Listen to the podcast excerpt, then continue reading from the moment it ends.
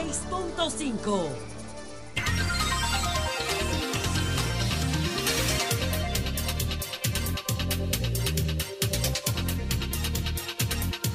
dos treinta y ocho minutos aquí en R C C Media y en todo el país. A esta hora, el doctor Ricardo Nieves inicia El Sol de la Tarde. Gracias, Domingo Páez. Gracias y saludo a todo el equipo y especial saludo a todos los oyentes del Sol de la Tarde. Primero de septiembre, cerrando la semana laboral, hoy viernes, entrando al noveno mes. Ya las Navidades están cerca, señores. Y hablando de Navidades, le tengo un regalo al final de la llamada. Es sorpresa alegre y agradable para al final de la llamada, Alejandro, me, me recuerda, ¿eh? Bueno, y empecemos con las informaciones de este día. Alejandro, la diputada, la diputada del P R M por La Vega, Amalia Pilar, le dice que se va a retirar de la política. Doña Amalia, váyase en paz. Usted no debió entrar a la política. Qué distinto. Y tenemos más, Alejandro, el derrame de combustible en los negros de Azul. Tanto que luchamos, tanto que denunciamos, tanto que nos opusimos, tanto que advertimos el tema, ahí está. Tanto que la gente se movilizó y protestó. El derrame de la planta eléctrica de origen turco que está en la costa de Azua. Un daño que no es mayor por la advertencia rápida de la gente, pero al fin y al cabo, un impacto negativo y daño a una zona y a una biodiversidad que se advirtió muchas veces. Alejandro, César el Abusador se declaró culpable. Punto y seguido. No te digo más. El senador por Peravia, Wilton Guerrero. Oh, ¿dónde estaba Wilton? ¿Dónde estaba usted, compadre? Que no sonaba ni abría la boca. Denunció que hay violencia en Peravia. Dijo que en Pizarrete y otros lugares ha habido actos violentos continuamente. Oh, Alejandro, la audiencia preliminar del caso Catleya inició, el Ministerio Público explicó que se cobraba directamente en efectivo a las mujeres explotadas sexualmente. Este caso tiene una un componente y es que participó un ex agente de la C I A que es experto en trata de personas y él ha ayudado, ahora sale a relucir que él ha ayudado a recuperar más de trescientos niños de la explotación y los abusos en la República Dominicana de diferentes nacionalidades, hasta ucranianos. Eso sale hoy de este agente de la C I A.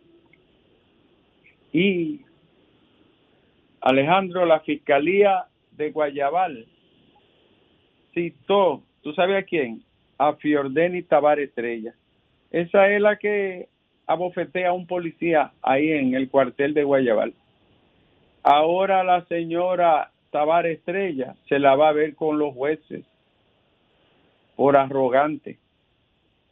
Y tres meses de prisión preventiva para el comunicador Gabriel Domínguez, acusado de agresión sexual en Montellano, Puerto Plata. Hay varias denuncias contra él, dos querellas y varias denuncias. ¿Qué te dio, mi hijo? ¿Qué te pasó? ¿Por qué te fuiste por ahí? Ay, Alejandro,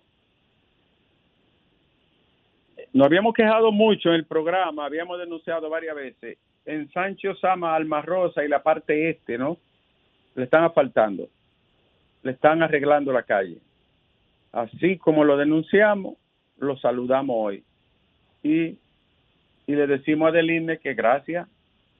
Eh, claro, teníamos seis meses llamando la atención, pero lo están haciendo en el Sancho Sama y Almarrosa y la gente está contenta porque esa calle estaban totalmente destruida y muchos años, más de una década que no se reparaban. Esta es una noticia para ponerle atención porque ocurrió en La Vega, en Ocoa, en La Romana y en varios lugares. setenta y tres por ciento de la población de Valverde Mao tiene sobrepeso y obesidad, quince por ciento hipertensión, nueve por ciento hiperglicemia, eso es tendencia a azúcares, y un setenta y tres por ciento sobrepeso y obesidad. Eso es morbimorbilidad, eso es problema, ¿eh? Comiendo chicharrón a dos manos la gente, sin hacer ejercicio, sin comer hoja, nada. El tiroteo de Capotillo. Este tiroteo donde falleció una persona y hay cuatro heridos, se debe a que hace unos meses una banda llamada Del Búfalo agredió a un ciudadano que pereció. La familia puso la querella y lo denunció, y él fue en represalia. Pero es una figura conocida.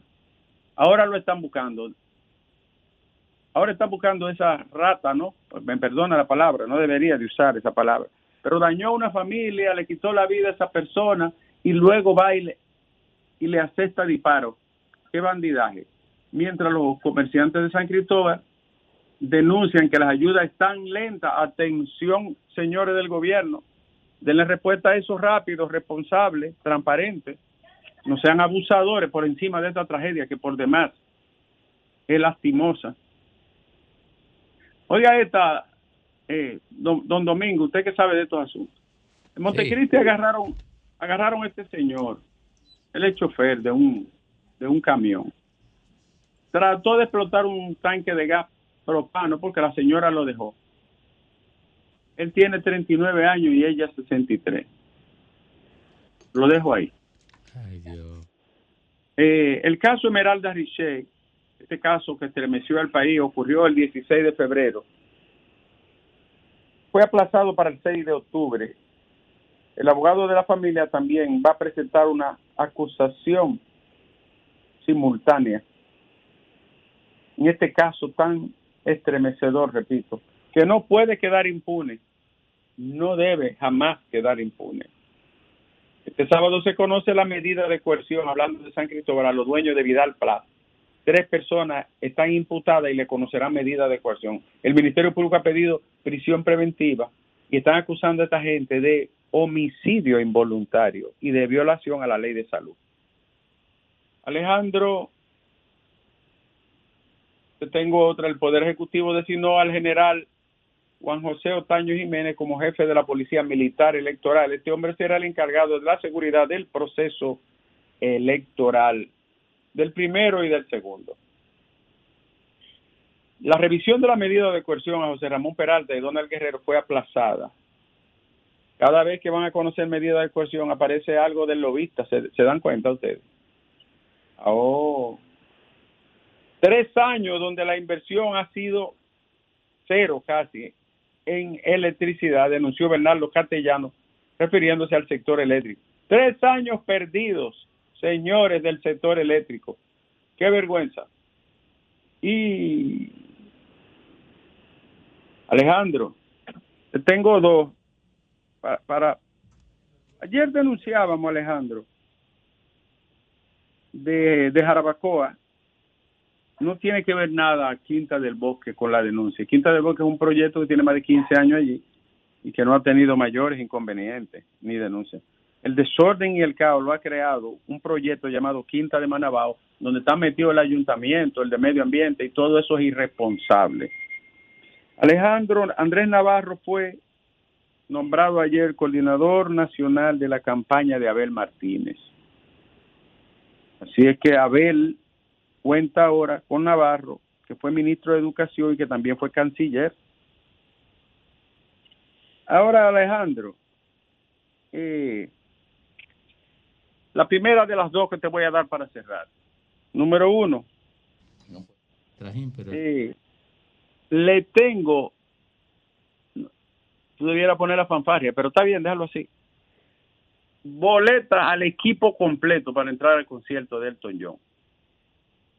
¿En qué fila, doctor? Ah, no pude conseguir de, de, de, de la, la... ¿Cómo se llama la que está ahí adelante? Platea. ciento setenta y cuatro mil se llama. No pude esa, pero conseguí la de ciento veinticuatro. Mm. Para cada uno. Sí. Alejandro, Llovita, eh, el otro, ¿cómo se llama? El, el, El, y a Feli, y Feli Lajara también. Para Feli hay, para Grimer, para Ivón, Domingo, Fafa. A Fafa le gusta el torjón. La, la, mía se la, la mía se la puede dar a, a, no, a la no señora sea, Pilarte. No sea mal no agradecido. Eh, no pude conseguirle de las privilegiadas porque fueron compradas con mi bolsillo. Ah, por lo menos agradece. Gracias, doctor, gracias. Gracias. ¿Cuándo la envía? Ah, eh, yo se la mando.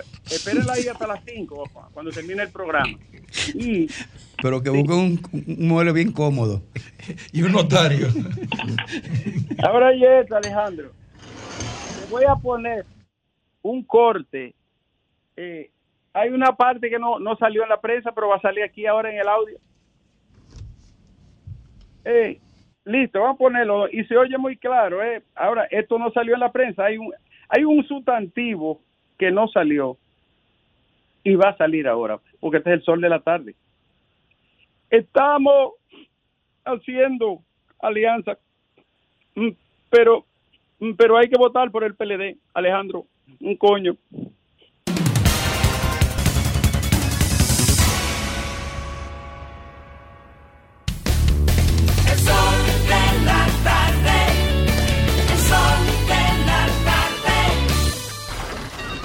Comunícate ocho cero nueve, cinco cuatro cero, uno cero seis cinco, uno ocho tres tres, seis uno cero, uno cero seis cinco desde los Estados Unidos.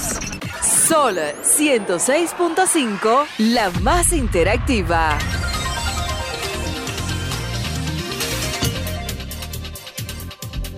Bueno, retornamos, retornamos al sol de la tarde a las dos cuarenta y nueve minutos, cuando corresponde hablar con la gente, hacer contacto con el pueblo. Nos vamos por aquí. Buenas tardes. Buenas tardes, por fin, después de tres meses, por allá, por aquí. Ah, pues ya comenzó su racha buena. Aprovechala. Bueno, yo... Pero tiene que, ba- tiene que bajar el volumen del radio. Ya lo bajé. Adelante. Yo veo, yo veo que algunas encuestas de ahora, ya recientemente, dando cincuenta y cuatro. No duden ustedes que no salga una de un sesenta, porque la idea es hacer, hacer creer que la alianza no ha sumado, no ha hecho nada. Y es todo lo contrario. La alianza tiene mucha gente nerviosa. Bueno, está bien. Buenas llame tarde. siempre, llame siempre. Buenas tardes. ¿Tú fuiste Buena, que le pudiste tratar? Me quedé esperando la encuesta de ayer, pero yo quiero decirle a Nieves que me guarde una boleta de la de ciento y pico. Y ah. en la fila de adelante. Nada más quedan de Chicho Severino ya. No, no.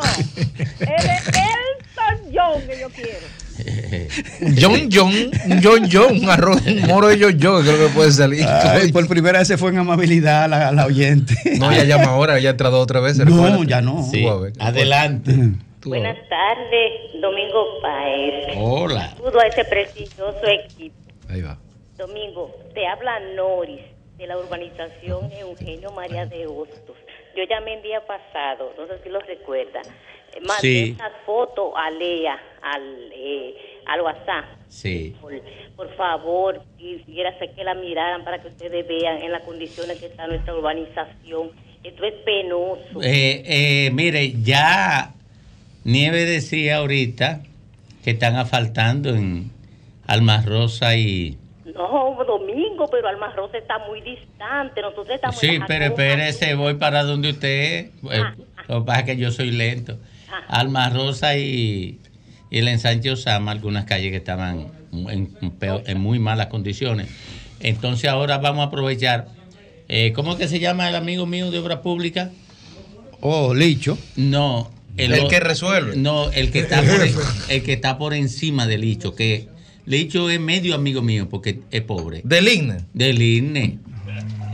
Eh, atención, mi querido amigo del I N E. ¿Qué es lo que te lo decía? Que te no. quiero. O oh, que mande a faltar a Eugenio María. ¿Ya le hacen caso cuando él manda a hacerlo? Sí, él, a mí me hace porque caso. El puente tiene cinco sí. veces con el Duarte. Y, y, ah, porque... y en los cuarenta de los míos de ayer también. Pero no, no, no, en los cuarenta tuyos ahí ven. Agrégame ahí. ¿Y, y, porque tú no, le, y lo vete el P L D? Vosen off the fab. De los cuarenta hay veinte y veinte, gobernador. Oye, no, pero. Mitad y mitad. Y tienen los no, lo, no lo carguen tanto. Sí, vamos para Balaguer, Eugenio María de Hostos. Y los días de Balaguer no cuentan. Eh, atención del I N E. Ingeniero del I N E Ascensión. Atención, atención. Eh, uh, la urbanización uh, Eugenio María de Hostos, métala, métala en la listita que vamos a pedir cuatro años más desde que asfalten. No, yo no, yo no, yo no voy a pedir. Ah, no, yo pero, no, no, pero yo, yo no estoy hablando. Ni de... tampoco, no, no, no, no yo, yo, lo, yo lo estoy pensando. No, pero yo estoy hablando del Eugenio María de Hostos. Ah, está porque bien, yo ya, no quiero ya. cargarlo mucho, ya. porque eh, a los amigos no se carga. Yo un puentecito que quiero, eso no es nada. Bueno, pídeselo a ver si te hace caso. Buenas tardes. Buenas tardes. Adelante. Elizabeth Martínez de Herrera. Adelante, dama. ¿Qué pasó? Se ha cumplido con el noventa por ciento de los compromisos sí. en nuestro país. En... Ok. Oiga, y, y dígale que, que afalte en la calle de en Sánchez Eugenio María de Hostos. Para ah, que le, y pedimos cuatro años más. Eh, se está oyendo mal, sí. Buenas tardes. Adelante. Buenas tardes, Domingo. Adelante, mi querida. Le habla la Tori Pantoja. Los ah, es mi amiga la Tori. Así mismo. O, o, eh, Domingo. Y el diputado está ahí, mi compoblano. Está aquí el diputado. Adelante, adelante. Próximo diputado con el gran poder de Dios. Y así sí. mismo va a ser Yaco sí. Alberto. Ha trabajado. Amén, amén. Está trabajando duro, tan duro que casi no viene aquí, sí, pero hoy llegó a tiempo. Pero ven acá. Usted de crédito. Adelante, Tori. Usted, usted puede llamar todos los días si es para promover a Graimer. Ah, no, ese es con poblano, ese es mi sangre. Tengo que apoyarlo. Y más que estamos juntos, estamos pegados. Ok. Eh, dígale, dígale eso a Ivonne, que es con Pueblana también. No, Ivonne es de la buena, pero no sí, sé qué tiene. Pero ella como que no quiere promover a Graimer. Se desayuna con el P L D, cena con el P L D y, y, y, y come con el P L D. Pero, ah, pues bien, pero, tú estabas, pero yo vivo, pero tú que usted quiere que yo me indigeste o casi muera. No, por favor, yo no me, no, por favor, así no. Así no, pero bueno, señores. No, no, eso relajando con. Ah, bueno. Pero, pero, ¿usted de Neiva? Sí. Y yo soy de Villajaragua, o sea, estamos sí, a siete kilómetros. Ahí se puñalea, ¿eh? No, señor, ahí se tira piedra. Ahí se tira piedra. No, dígame. Ahí no se relaja. Dígame. Yo soy de la gente de los lugares, de los apellidos ricos. Ah, fam- familia de Victorita. Esa es amiga mía, no se ponga conmigo que se va a tirar, se va a tirar Victorita en contra. Usted, porque usted una vez. Mire, tú eres de Guarachito. Llamé para, para, hacer, para, para decirle Domingo algo. Mire, Domingo. Dígame. El precandidato del P R M, Junior Santos, está cuestionado. Sí. Eh, Cristian Encarnación no ha, dado, no ha dado la talla, por más que quiera, no la ha dado. Pero ha dado mucha basura. Sí, sí, y, y mucho conflicto. Ah, entonces, con, con, con. el próximo alcalde, sin duda, porque sí. me voy a pie a Higüey, para sí. que sea ya con el diputado, el próximo síndico, para recoger la dignidad. Es amigo mío. Municipio. Claro, digo, digo, claro digo, digo los lo tres, mira, los tres son amigos míos. Cristian sí. Encarnación, Yaco mm. y, y, y Junior Santos. Eh, voy a tirar una una... Una moneda para pero, arriba. Déjame ver, déjame ver cómo cae. No. Cayó Yaco, cayó Yaco, cayó Yaco. Buenas tardes. A mí me gustaba Buenas. Junior cuando era del C D. Adelante. Bueno, Domingo, ¿cómo está todo? Bien. Le, le, le, para que usted le hagan un llamado al, al ministro de Obras Públicas, a ver, porque que quita esa gente que improvisa tanto aquí en la entrada de Santiago, porque tienen tres años y ahora están rompiendo otro tramo otra vez. Eh, no relaje. Hacen, hacen una cosa, hacen una cosa. Y destruyen dos. Llama, llama del I N E también, Domingo. ¿eh? Eh, del I N E te están boicoteando el trabajo allá en Santiago. Te están boicoteando. Hay un, hay un, un tapón que tiene como dos kilómetros ahora mismo. Oh, del I N E manda a Licho que resuelva. Licho está resolviendo. Están improvisando demasiado, ¿sabes? Tienen tres años en eso y no lo terminan. No, no tres, tres años demasiado, tres años demasiado. Los egipcios hicieron la pirámide en veinte. Sí, en veinte, pero, veinte fue, pero fue una pirámide, no, no, no, así, no, tres, no. no tres kilómetros de carretera. Buenas tardes. Adelante. Buenas tardes, equipo. Domingo, saludos para usted y ese equipo completo. Gracias, adelante. Gracias. A mi querida Ivonne, mi compueblana. Hola. La reina del sol. Le hablo a mi hermano de Chulo Medina, pero aquí en la capital. Ah, qué Hola. bien. Ivonne, sí. Y al equipo, tengo para decirle, yo tengo más de tres años pidiendo una botica popular aquí en Pantoja. ¿En qué lugar de Pantoja? Un distrito municipal con aproximadamente sesenta o setenta mil habitantes, sí. Y la más cercana la tenemos en el eh, catorce. Eh, esa, Pero, eso, es, eso es Promesecal, ¿verdad? Promesecal. Atención, ¿cómo que se llama? Adolfo Pérez. Adolfo Pérez, este programa. El más alto dirigente de. Y Adolfo Pérez es el coordinador de campaña de, de uno de los de más altos dirigentes. Lo dejo en manos de ustedes, por favor, para que me llamen a Eladio Pérez. No. Adolfo, Adolfo. Adolfo Pérez, perdón, sí. Para ¿En qué lugar es que va? Dígalo. ¿En qué lugar? Pantoja Grande, Pantoja, ¿dónde que va? Pantoja, en cualquier sitio de Pantoja, claro. Podamos beneficiar. Ellos hacen esa... su levantamiento. Sí, okay, claro, y okay. ellos dicen lo han hecho y no ha pasado más nada. Demasiado poblado, Pantoja, señor. Ok, Ivonne, mucho. Bye. Gracias. Eh, Adolfo Pérez, una botica popular en Pantoja para que pidamos cuatro años más. Tres y uno. No, tres, no, tres, no, uno para buena. nosotros. Tres y uno. uno para nosotros. Sí, adelante. Buenas, Migrina Dames de San Juan. Mm. San Juan. Díganos. Aquí en, sí, aquí en Cristo Rey estamos muy contentos por la iluminación que ha hecho el sur, porque así ya podemos salir sin temor a, a las calles. Mire, usted es una dichosa que Ay, la, no. es la primera que habla de esa distribuidora. Pero de San Juan, San Juan en Cristo Rey, ¿es de San Juan o en Cristo Rey? Pero, de, Cristo Rey de San Juan, en San Juan de la Maguana, en el sector ah, de la Maguana. Ah, buena aclaración. ¿Usted no ha dicho, se están alquilando alguna casa por ahí? No, que yo sepa, no. no porque, estoy... pues, o vendiéndola, porque yo me quiero mudar para allá. buenas, buenas tardes. Como que dije, yo no llego hasta ella. Adelante. Adelante. Miren, si, si Luis Abinader tiene, tiene adversarios políticos, se llaman los administradores de, la, de, de norte, de sur y de este. El, y entre, el y entre sector ellos, eléctrico es casi entero. Y entre ellos, el adversario más, más acérrimo que tiene es, bueno, quizá este, este administrador de, de este nuevo, no quiero ser injusto, pero mire, si tiene ahora mismo, ahora mismo, ahora mismo, ahora mismo, no hay ningún sector que le esté quitando más votos a Luis Abinader que la distribución eléctrica. ¿Tuviste lo que yo anuncié aquí ayer, verdad? Un, sí. yo, Pasó tal cual. Voy, sí. Lo que yo anuncié aquí ayer sobre las Jacobo, que se sí, van a tirar a la calle. Pero mira, y los que quieren hacer algo, quieren anoche, medio sí. servir, entonces lo quitan extrañamente, porque el que le antecedió eso, a Manuel Naud, que es el actual administrador de, de este, que con ellos se llevó todo el tema de las cooperativas, que es un proyecto bonito, y que tenía diez años operando. Entonces eso se lo llevan y tú ni sabes por qué. Qué vaina. Así es. Yo no sé por qué el presidente lo tiene ahí. Pero hay muchísima gente que puede hacer mejor Pero, trabajo que él y que no y que no son necesariamente ni de la Fuerza del Pueblo claro ni del no. P L D. Técnicos. Yo conozco, bueno. miren, yo conozco muchos técnicos más capaces claro. que ellos tres. Tecnócratas.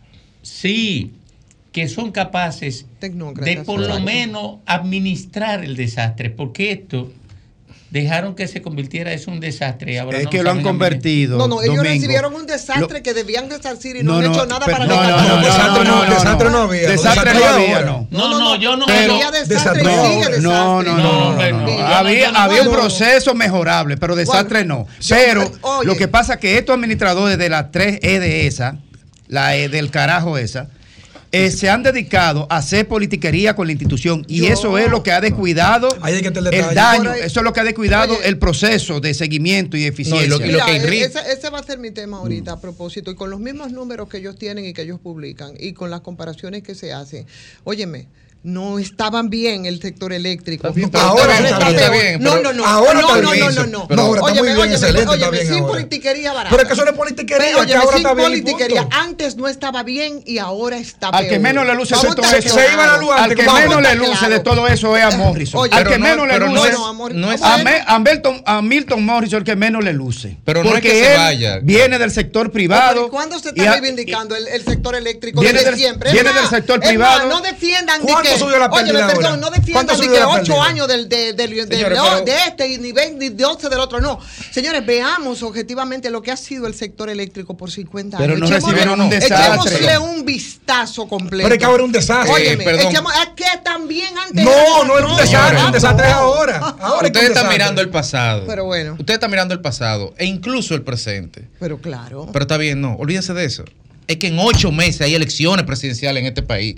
Olvídense de la, de la historia, de la culpabilidad, de las razones y de las causas. Es que aquí el presidente está actuando con una indiferencia ante la crisis del sector eléctrico, como si no hubiera elecciones. Te voy a decir lo que perdón, va a pasar. Perdón, como si no hubiera elecciones en ocho meses. Te voy a decir lo que va a pasar. Y con, óyeme, y con, la, con, la, con, va a pasar. con poner, con servir energía. Sí.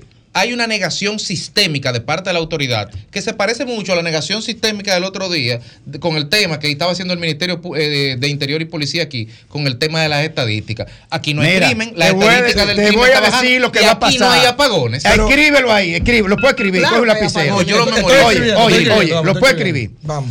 Tú dices que faltan ocho meses. Yo te lo voy a decir. Oye, oye. cincuenta y cuatro, no, no, veinticuatro, no, no, no, no, no, no, no, no, no, no, no, no, espérate, espérate.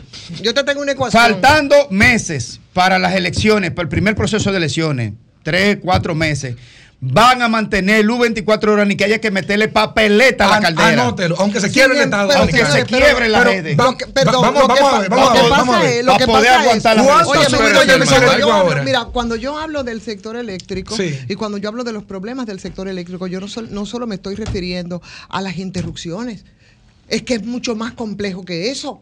Pero, mucho más complejo pero que la interrupción ahora, es el cisma. Perdón, porque yo no estoy defendiendo parcela política. Pero ni yo tampoco. Ni me pero importa un caray eso, digo, eh. Yo lo critico y lo critico todo. Y siempre he hecho una crítica del sector eléctrico. Tú tienes razón, Ivonne. Porque no hay forma de no criticarlo. Tú tienes razón, Ivonne. Pero tú sabes qué, ¿cuál es mi ecuación? A ¿Cuál? propósito de lo que decía Hay Federico, más o menos pérdida ahora. Me excusas. A propósito de lo que él decía, ¿tú sabes cuál es la ecuación? La ecuación.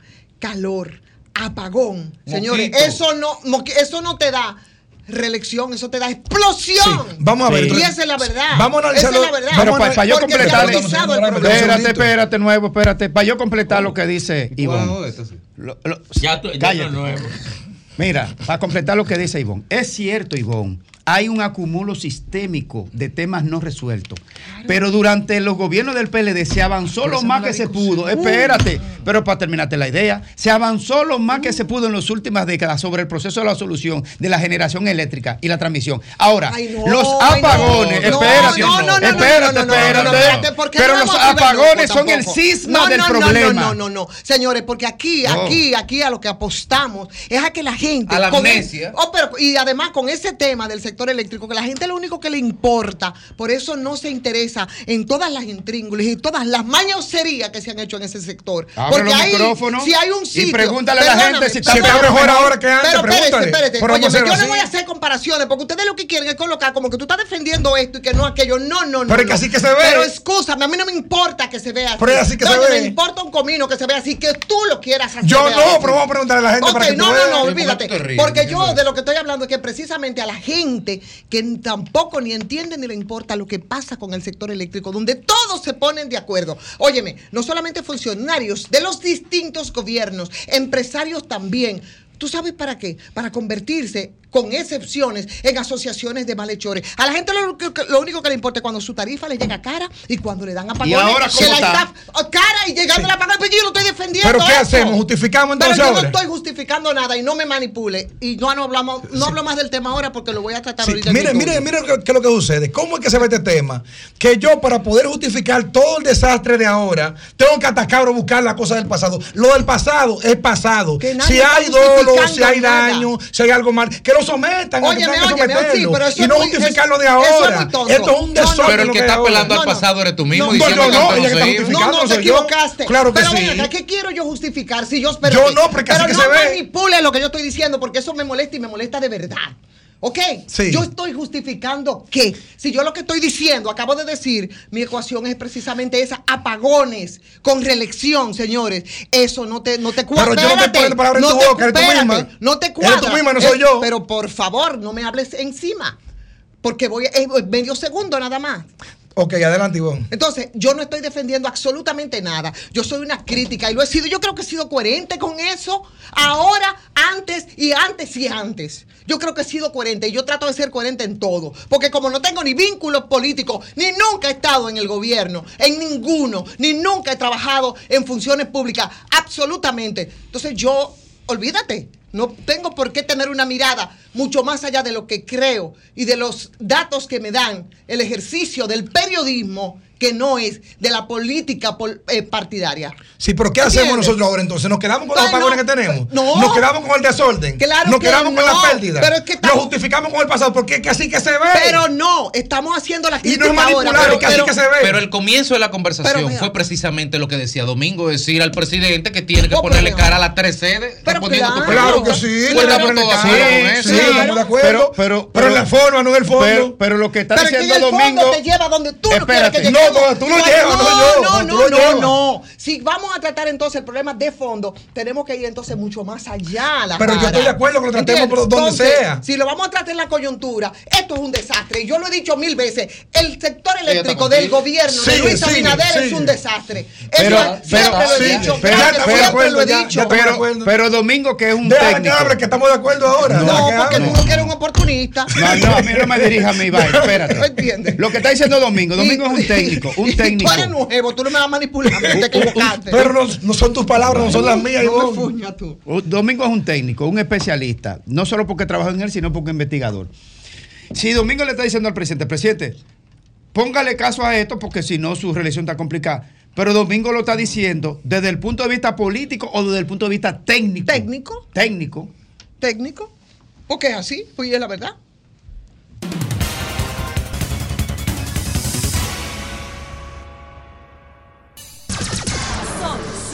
seis punto cinco.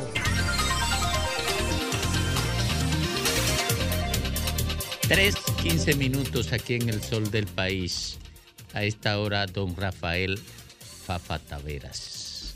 Estuve observándolo a ustedes en esta inmensa y atractiva discusión y reflexionando que con el tratamiento que en una competencia electoral se fundamenta, de que cada quien lo que necesita es propiciar que los problemas se le cargue al otro que no es el de su simpatía. Al del cambio, seguro que tiene un desafío en la herencia, y sin embargo los de la herencia tienen una exigencia en ineficacia que se ha heredado para concentrarse en la simple acusación de los actuales. Señores, este es un programa que necesita ir más allá que la motivación inmediata de la simpatía. Yo decía que aquí había necesidad de tener un día de compromiso colectivo y una batalla después por ver quién tiene la confianza para que lo haga. Que en este país debía actuarse sabiendo que hemos heredado una situación inocultable de desastre y que el esfuerzo de superación no puede ser entorpecido por la pretensión de cada quien de justificar lo que le interesa. Yo lo veía entre ustedes. Los que están contra el gobierno tienen una visión en la ineficacia actual como si no tuviera antecedentes. Porque en el fondo no es la superación lo que buscan, es aprovechar la realidad. Y yo creo que el país necesita tener una comprensión de que hay que hacer un esfuerzo colectivo, más allá del espíritu competitivo de unas elecciones. Aquí hay problemas que necesitan el espíritu de la cooperación y no la competencia porque cargue el otro con la culpa. Hay un déficit en electricidad. El gobierno acaba de heredar ese déficit y en algunos aspectos se le ha agravado. Pero no se puede desconocer que esto no es un problema que surge ahora y que además tiene una necesidad de ser abordado.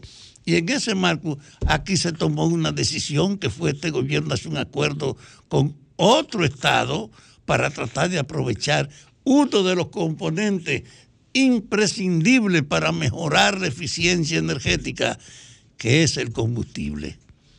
Hacer el acuerdo con Guyana para mejorar y el gobierno ser socio de la creación de una central es una acción, pero el fanatismo hace que tú no valores nada más que aprovechar la situación. Y yo los entiendo. Ustedes son unos militantes de lo inmediato. Yo tengo la angustia de ser un sobreviviente que he estado enfrentado a la incapacidad tuya del país superar sus problemas y que uno vive insistiendo en el camino real de para lograrlo. Pero yo me estaba riendo de la rigidez y de la agresividad de ustedes en el debate de para aquel, el inmediato, que lo que están haciendo, este gobierno se ha acabado, pero no tienen ninguna memoria, ninguna asistencia a decir qué fue lo que heredó este gobierno. No la tiene. Sin embargo, esa es la actividad del militante. Entonces, yo quiero concluir que frente a este tipo de hechos hay una tendencia a, con cualquier problema, generar esas dos tendencias, la crítica a la insuficiencia actual, sin ver ni la herencia, ni los límites, ni otras circunstancias.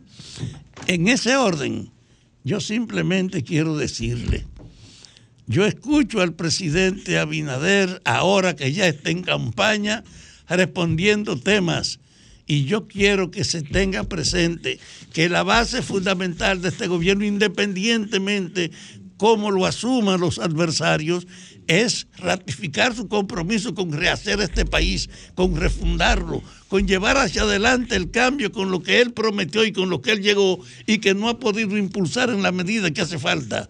Que ahora lo concreto es no entretenernos en simplemente sobrevivir, sino abrir los caminos de verdad para que los problemas no sean simplemente un obstáculo, sino un desafío.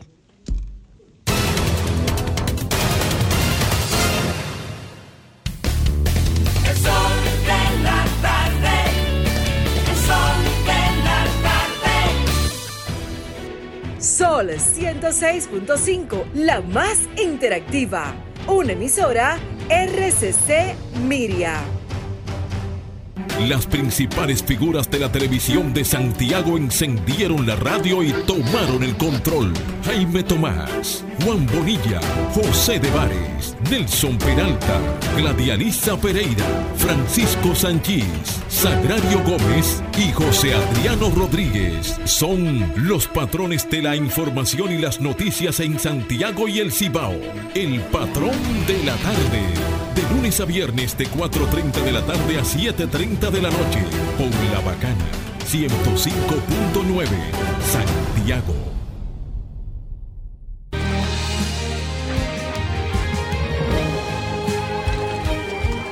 El Ministerio de Cultura te invita a la vigésima quinta Feria Internacional del Libro Santo Domingo dos mil veintitrés.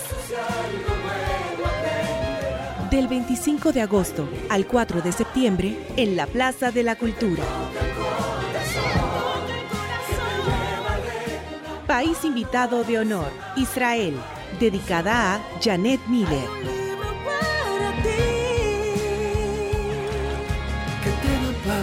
Para todo hay un libro. Entérate en Mi Cultura R D y F I L Santo Domingo. El sol de la tarde. Por ser miembro del Club de Vida de A F P Popular, los mejores días para disfrutar de tu vida son hoy, mañana y siempre, ya que puedes disfrutar de miles de ofertas en todo lo que te gusta. Descarga la app y obtén acceso a descuentos en restaurantes, salud, viajes, entretenimiento y mucho más. Disfruta de todas las oportunidades que te da la vida perteneciendo al Club de Vida de A F P Popular. Somos dominicanos cuando compartimos lo que tenemos con los demás, cuando nos reímos de los obstáculos o lloramos de la risa. Somos dominicanos cuando le ponemos ritmo al silencio, cuando somos el alma de la fiesta y cuando decimos con orgullo de dónde somos. Por eso, lo dominicano se pega, porque cada día más estamos orgullosos de estar mejor. Gobierno de la República Dominicana. Los domingos en Jalao son para compartir en familia, con animación en vivo, fiestas temáticas y la música del grupo Faena. Ven y disfruta el mejor ambiente de la zona colonial. Jalao, lo mejor de la gastronomía dominicana en un lugar inigualable. cien por ciento de aquí. Calle El Conde ciento tres. Reservas ocho cero nueve, siete nueve dos, uno dos seis dos y jalao punto do. El sol de la tarde. En el Ministerio de la Vivienda y Edificaciones, hacemos mucho más que viviendas. Mejoramos la calidad de vida de muchas familias. Con Dominicana se reconstruye, hemos ayudado a que miles de familias en todo el territorio nacional tengan una vivienda más digna, reconstruyendo más de cuarenta mil viviendas, y seguimos trabajando sin descanso para que cada vez sean más las familias beneficiadas. Porque en el Ministerio de Vivienda y Edificaciones estamos construyendo un mejor futuro. Ya está disponible la nueva D G I I Móvil. Más que una app, una valiosa herramienta en la que podrás consultar el estatus de tu R N C, número de comprobante fiscal y la placa vehicular. También traerá un token digital y todas las novedades de la administración tributaria. Descárgala ya, disponible en Google Play y App Store. Dirección General de Impuestos Internos, cercana y transparente. El sol de la tarde, el sol de la tarde.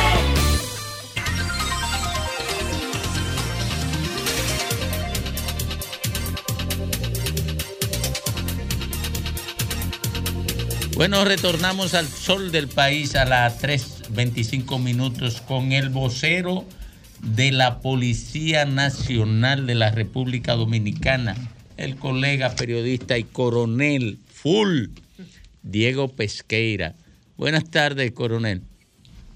Muy buenas tardes, hermano. Gracias por siempre tenernos presentes para esclarecer cualquier situación que sea de interés eh, noticioso y, y, y de todo marco, para tanto para ustedes para, como para los seguidores de todo el país. Miren, el acontecimiento de la cuarenta y dos de Capotillo ha llenado Eh, de indignación, de preocupación, de curiosidad, de efervescencia a la sociedad. Y a pesar de que la policía ofreció una versión sobre los hechos que nadie ha cuestionado, aquí en el sol de la tarde quisiéramos ir un poquito más allá de esto.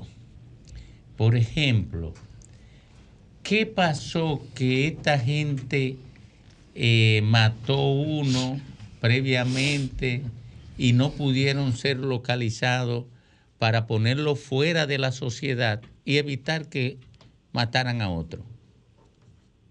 Gracias, muy interesante tu pregunta. El pasado veintiocho, siguiendo la pregunta y en el contexto, ¿no?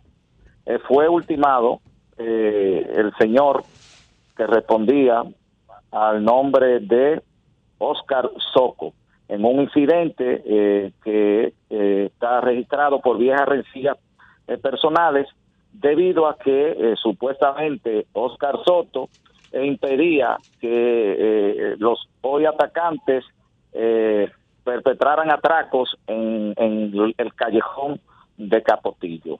Esta, este hecho ocurrió el veintiocho, la Policía Nacional le estaba dando seguimiento al nombrado Brisita, Eh, quien eh, los reportes que tenemos y de acuerdo a la investigación se estaba escondiendo en la zona sur del país. Anoche esta persona, en compañía de Búfalo, eh, Polaco, Neo, eh, el Capitán, eh, Tommy, Yante, Gilberto y Guaricano, entre otros, se presentaron a la residencia eh, donde residen familiares del hoy occiso eh, eh, que cayó abatidos el pasado veintiocho.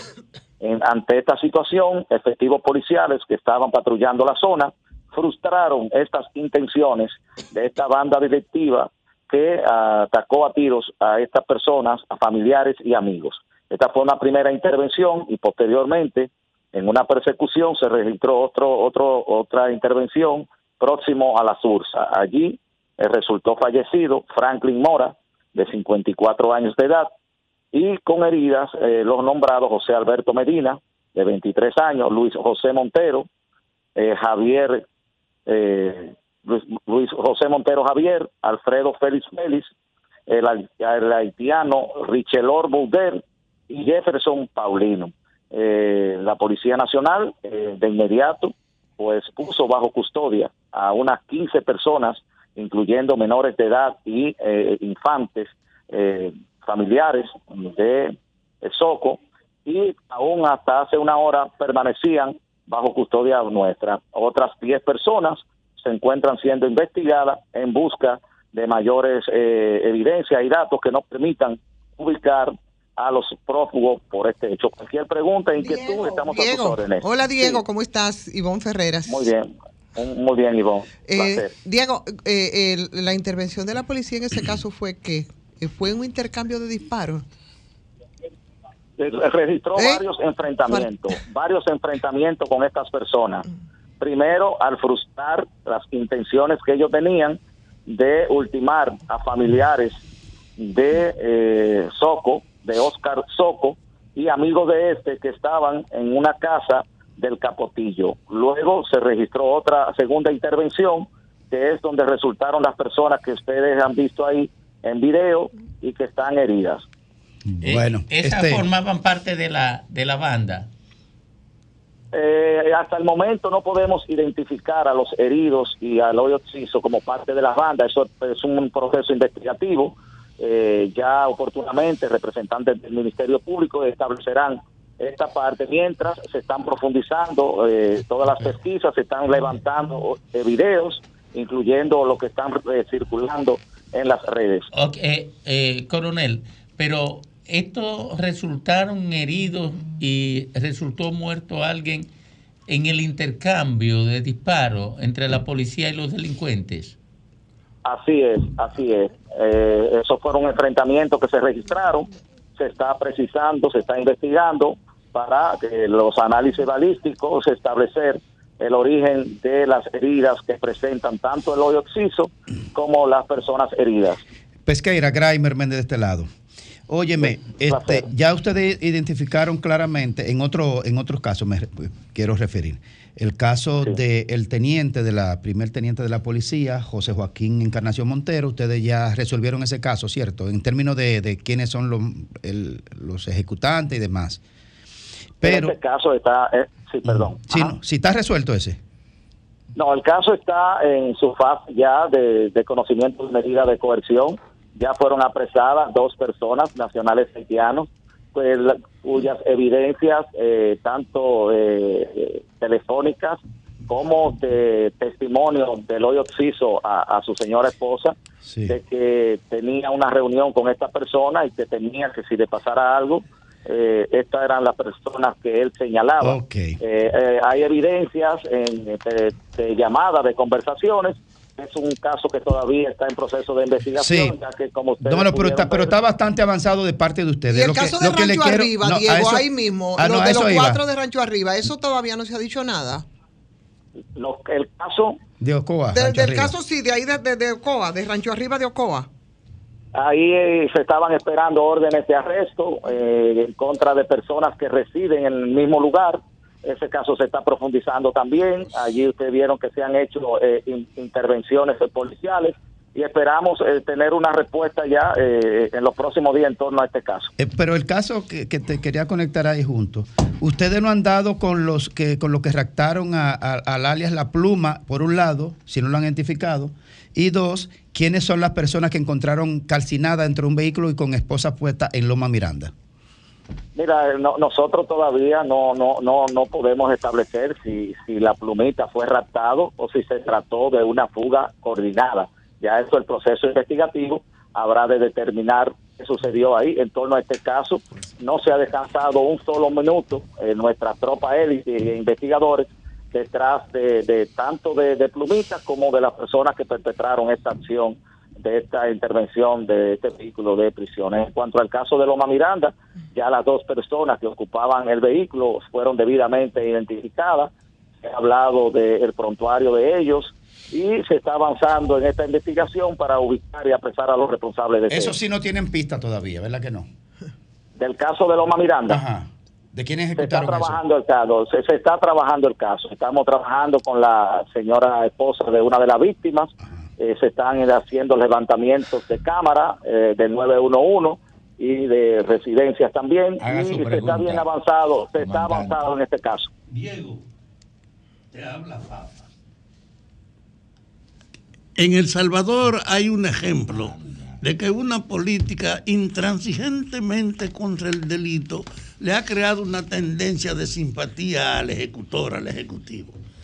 Está armada la policía ahora de una orientación de que no importa el costo, sino que aparezca que realmente está efectiva la policía. Hay una orientación interna para eso, porque ahora aparecen demasiados incidentes trágicos. La Policía Nacional se encuentra eh, eh, en estos momentos como nunca antes en cuanto a, a direccionamiento y en cuanto a actuación de manera coordinada con todos los estamentos del Estado eh, eh, para estos fines en cuanto a lo que es la seguridad ciudadana.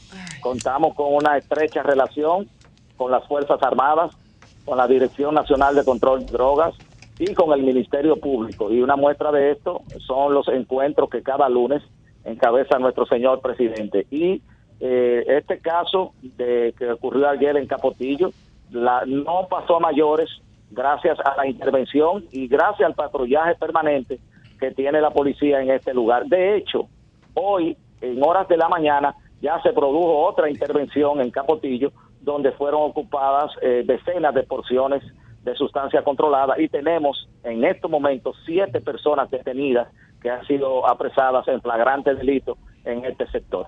Gracias, muchísimas gracias al coronel Diego Pesqueira, vocero de la Policía Nacional, aquí en El Sol del País.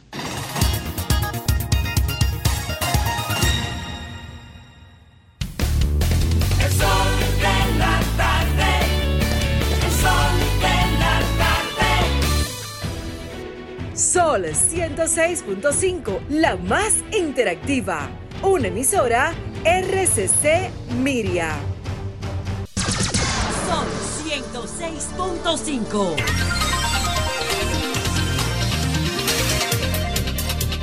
veintiún minutos superan las tres de la tarde aquí en El Sol del País. A esta hora en El Sol de la tarde, la reina del sol, que es Ivonne Ferreras. Muchas gracias, Domingo. Saludos a los amigos y amigas de este Sol de la Tarde. En este viernes ya, señores, ya es fin de semana, así es que República Dominicana. Les saludamos desde aquí. Mira, ayer, eh, después que salía del Sol de la Tarde, eh, muchos tapones, había muchos entaponamientos. Yo llegué a mi casa, bueno, ya casi oscureciendo. Qué locura y qué tortura. Por diferentes vías para llegar, señores. ¿Qué estaba pasando? La gente salió a la calle, la gente salió a protestar. En la avenida veinticinco de febrero, eh, me asomo a la autopista San Isidro, también habían otros, otros incidentes de este tipo. La gente estaba protestando porque está harta de los apagones. Mm. Son los usuarios de este, pero es un fenómeno que se ha estado dando en otros lugares, lo propio. Y después eh, me llegaron algunas imágenes de lo que estaba ocurriendo en la Jacobo Masluta y en algunas comunidades del interior, y eso es peligroso, y eso es preocupante. Yo siempre he dicho que a punta de el trabajo periodístico he ido un poco entendiendo un sector tan complicado, porque es complicado, Domingo, tú lo sabes, que tienes más tiempo que yo, desde el ejercicio del periodismo, lo hemos dicho, y después también como funcionario desde la comunicación estratégica de lo que ocurre ahí. Pero eh, como explicábamos hace un momentito, Eh, desde esos tecnicismos o lo que ocurre cuando todos se ponen de acuerdo, no importa cuál es la bandería política, no importa qué grupos empresariales, no importa. Cuando en el sector eléctrico, señores, de profundizar la crisis y de traficar en ella, ahí todos se ponen de acuerdo. Y a veces, a veces a una le da la impresión como que, como que se trata de asociación de malhechores para que un problema que se arrastra de hace mucho tiempo no se resuelva. Pero me quedo con el tema, me quedo con la coyuntura, para que esas confusiones que dice Feli Lajara se pueden generar y se pueden malinterpretar. Me quedo con la crítica a la coyuntura por lo que está pasando y porque es innegable. Sí, hay una profundización terrible de los apagones, y eso sí es verdad que la gente lo entiende muy bien. Cuando a la gente le llegan sus facturas caras y cuando la gente la, la estafa, entonces se la restregan en la cara, porque además de la factura cara también te dan apagones. Eso es terrible y eso es complicado. Y sobre todo cuando tú ves a los funcionarios del sector, como yo vi, por ejemplo, al de Energía y Mira en el seminario sobre, tratando justamente el caso de la reducción de las pérdidas de distribución de energía, que parece ser el nudo gordiano de lo que está pasando, y los pronunciamientos y la no la, la autocrítica, no la justificación de lo que está ocurriendo.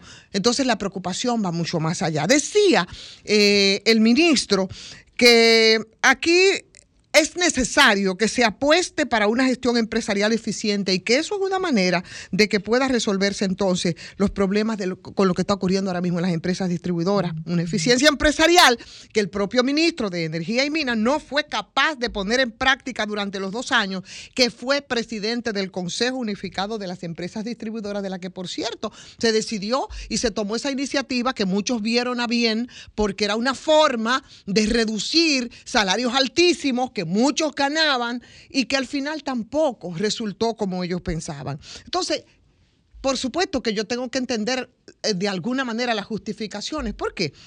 Porque los avances que se han conseguido, y me voy a sustentar en datos oficiales sobre el tema de las pérdidas totales de las distribuidoras en los primeros cinco meses, por ejemplo, del año dos mil veintitrés, señores, cuarenta por ciento, no estoy, no son cifras mías, son cifras publicadas por ellos mismos, cuando en el dos mil diecinueve, y ahí esta le va a gustar a la Jara, fue del treinta por ciento. Entonces, el aumento de los empleados en las empresas distribuidoras, ahí podría estar entonces la explicación de lo que ha ocurrido en la gestión y lo que está pasando con las empresas distribuidoras y con el sector eléctrico, de la que la gente solo entiende que las facturas son caras y que los apagones lo tienen harto. Ahí los, el aumento de los empleados de siete mil quinientos en octubre de dos mil veintiuno a ocho mil cuarenta y nueve en diciembre de dos mil veintidós. Consulten, que ustedes van a poder comp- comparar y van a poder confrontar esas informaciones, que es lo que se decía antes. El mismo, las mismas autoridades ahora del sector eléctrico decía que debían ser de mil ochocientos y tenía sentido. Pero la realidad ahora ha mostrado algo y ha mostrado cifras totalmente distintas. El aumento de los gastos operativos de la distribuidora de cuatrocientos siete millones de dólares anuales en el año dos mil veintiuno. No son cifras mías, ¿eh? Son cifras oficiales que ustedes pueden ver. A cuatrocientos cincuenta millones de dólares en el dos mil veintidós, cuando antes que se decía que esas cifras debían ser de ciento veintiún millones de dólares anuales. Entonces, la gente no entiende de esas cifras, pero esa es parte de las razones de lo que está pasando. El subsidio eléctrico, señores, yo no sé para dónde que vamos, pero de mil ochocientos millones de dólares que era en el dos mil veintidós, parece que ahora, en el dos mil veintitrés, se podría colocar en los dos mil millones y eso sería escandaloso. Eso a pesar de la reducción importante que se ha producido en los precios de los combustibles, eh, muchos de ellos de los que se usan, entre los que incluye, además del petróleo, el carbón, el gas natural. ¿Cómo puede justificarse eso si no es, yo digo, falta de gerencia? Porque no puedo decir otra cosa. Entonces, ¿cuál es esa disminución significativa de la inversión anual en programas, en proyectos de reducción de pérdidas en las distribuidoras? A menos de ciento treinta millones de dólares anuales, cuando, eh, ¿qué es lo que se decía como promesa, como perspectiva? ¿Qué se aseguraba para rescatar y para resolver un problema que ciertamente arrastramos desde hace muchísimo tiempo? Se hablaba de menos de ciento setenta millones de dólares anuales.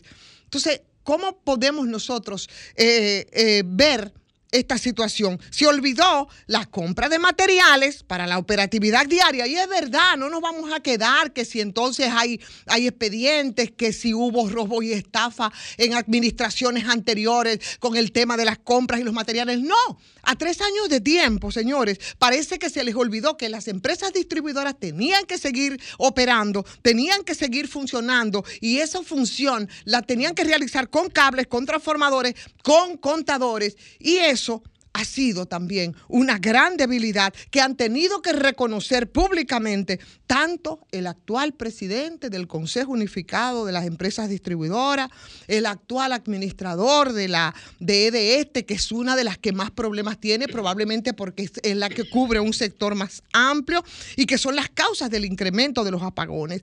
Entonces, es una verdad, es una verdad que evidentemente, vaya la redundancia, no se puede negar, ¿no? Y que tiene un estado de irritabilidad increíble, que tiene un estado de desesperación a una buena parte, a una parte importante de la sociedad, como los que vi en el día de ayer, ya en medio de la impotencia, pues salir a las calles, porque con el tema de los apagones, señores, la gente coge calle y eso es peligroso. Entonces, tres años de esta gestión, que fue muy crítica, con razón, lo fue. ¿Qué pasa con una factura tan cara? ¿Qué pasa y cómo van a resolver el problema de la irritación de la gente? Es obvio que hay mucho nerviosismo, es obvio que hay mucha preocupación en el gobierno con el tema, porque el tema de los apagones, como yo decía, en esa ecuación y como fue el punto de partida para la discusión que hicimos anteriormente, definitivamente en tiempos de campaña, calor, apagones, de verdad eso no da reelección, eso da explosión.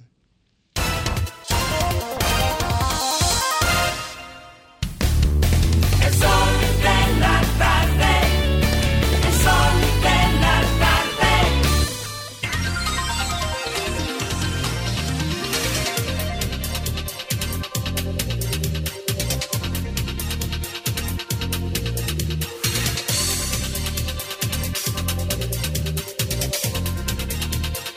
Bueno, retornamos al sol del país, al sol de la tarde. Y ahora nos vamos con el diputado, con Graimer Méndez. Eh, Graimer Méndez a las tres cincuenta minutos. Muchas gracias y gracias a toda la audiencia. Este sol de la tarde, sol del país. Miren, con relación a la explosión de San Cristóbal, eh, nos llegó un caso... Eh, no de los afectados por la explosión, sino por un bombero, el teniente Richard, Richard Javier Rojas, quien en sus labores de rescate en, la, en el área cero de la explosión, se contaminó y está interno en un centro médico. A un nivel tal que tenía ya varios días, inclusive en estado de gravedad. Yo le mandé la foto ahí a los compañeros de equipo de producción, porque dice la información que me, pas- que me pasan, que inhaló productos químicos y se encuentra en estado grave, se encontraba en estado grave, ahora está en mejor condición, pero necesita una pequeña cirugía en los pulmones.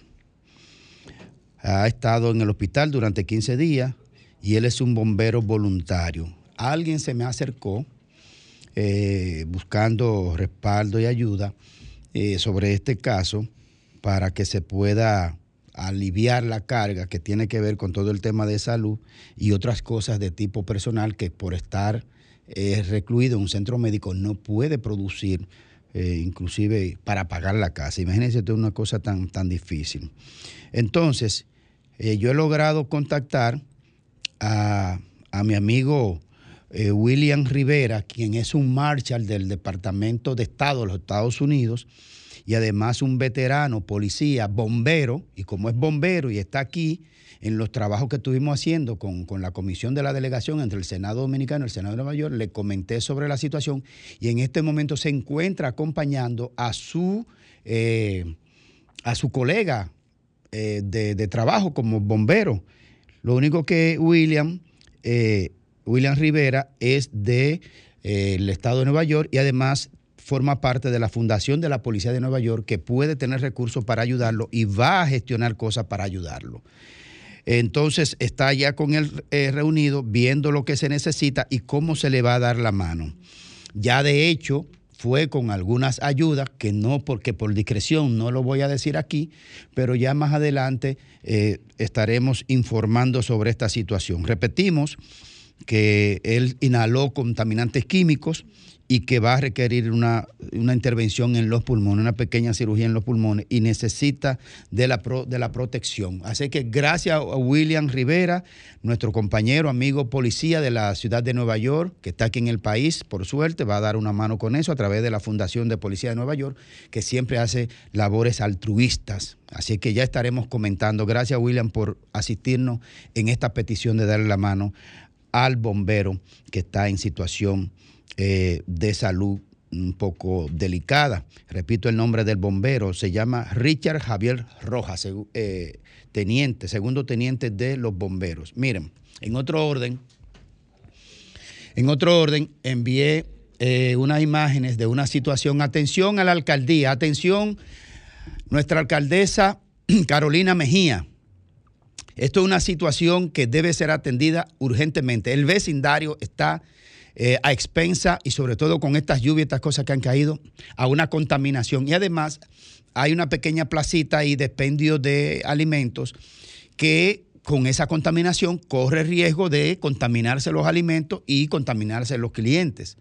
Entonces yo le mandé un video ahí a los compañeros, a ver, me avisan desde que lo tengan disponible eh, para que ellos mismos sean capaces de establecer cuál es la petición que le hacen a la alcaldesa Carolina Mejía en el kilómetro nueve. Lo tienen, compañeros, en el kilómetro nueve. Eh, es, está emanando aguas contaminantes del alcantarillado y aflora a la calle, a la acera y a los contenes. Y eso genera un mal olor y una pestilencia inaguantable. La contaminación para los vecinos que viven ahí, a orilla de esa contaminación, que son un, un concepto de edificios, de apartamentos no muy grandes, y no se aguanta esa contaminación. Así que le pedimos a la alcaldesa eh, Carolina Mejía que mande una brigada en el kilómetro nueve de la Independencia. Sí, tiene su audio, tiene su audio. Vamos a ver. nueve de la Independencia. Esto es el kilómetro nueve de la Independencia. Para que usted sepa y esté ubicado. Nosotros estamos ubicados aquí en el kilómetro nueve de la Independencia. Esto es el kilómetro nueve de la Independencia. Mire, como ya le había dicho ahorita, en el anterior, sepa y esté ubicado. Este es el kilómetro nueve de la Independencia, mire. Eso es agua estancada, mire, eso es agua estancada. Hermano Graimer, sabe. Mire, necesitamos una ayuda con él. Bueno, ahí está la denuncia y a la alcaldía que mande una unidad a investigar eso porque tiene meses y meses contaminando. Miren, finalmente, la arrogancia del dinero y el poder es una cosa terrible.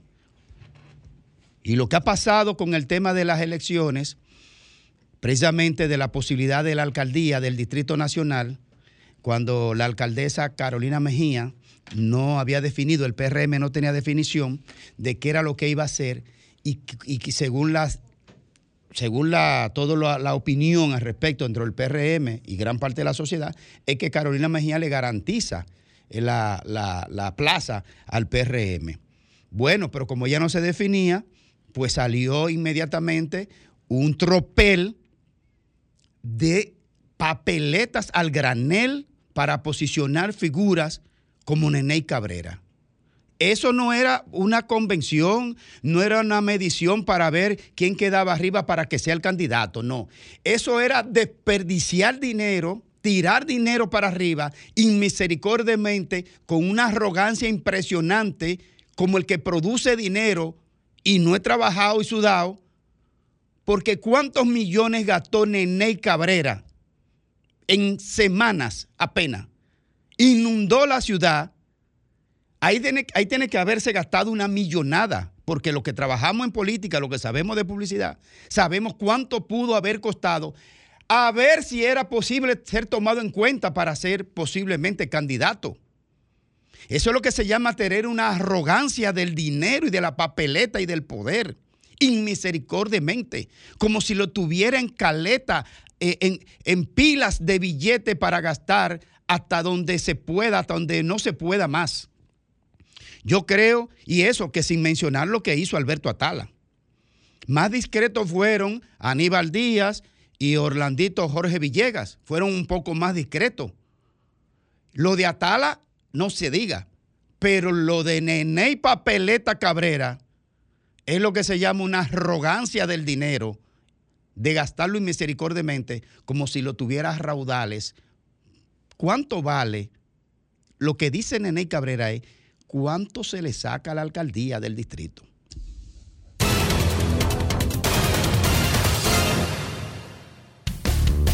El sol de la tarde. El sol de la tarde.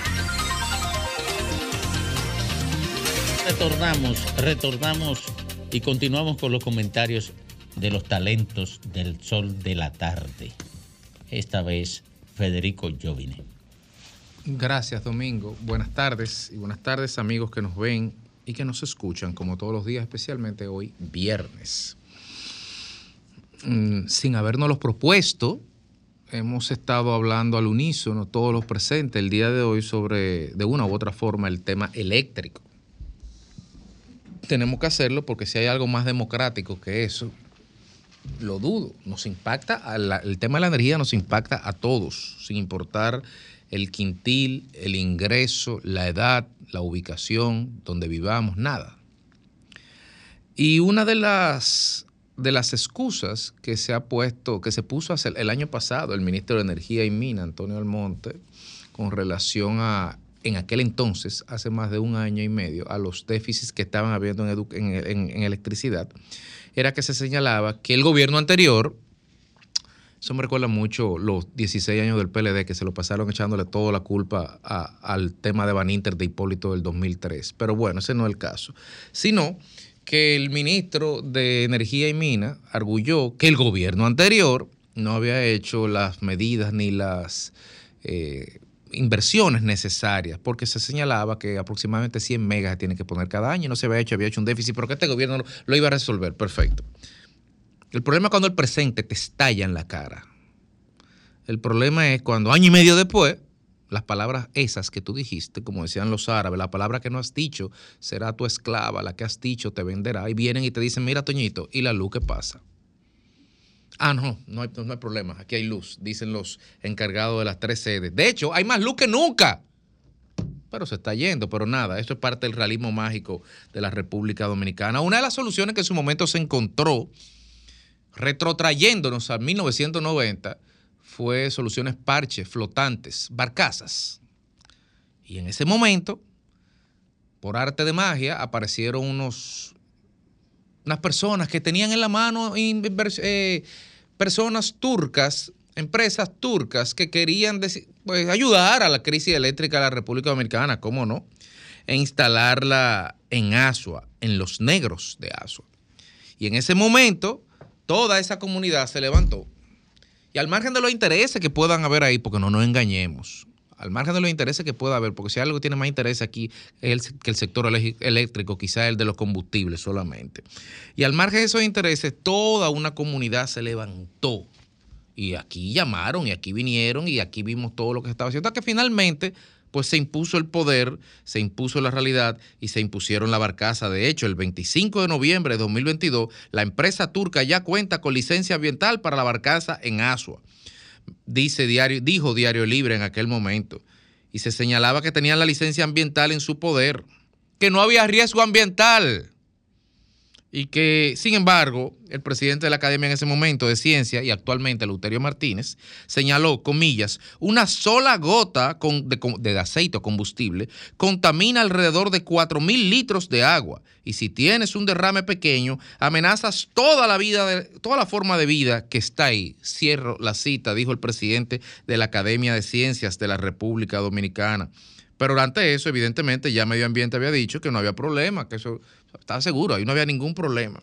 Y yo me pregunto, desde la ignorancia, pero con cierto, cierto veneno, de todos los, de los mil doscientos, me parece, kilómetros de costas que tiene la República Dominicana, precisamente ahí. Ah, bueno, claro, hay sus matices. No en todos los kilómetros de costa hay líneas de transmisión. No en todos los kilómetros de costa hay nodos donde se, hay líneas que permitan evacuar la energía que se está generando. Yo lo sé.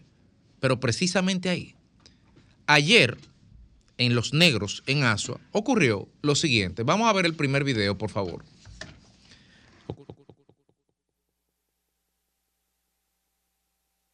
Las barcazas al fondo, miren la costa sucia, miren cómo está el personal de recogida.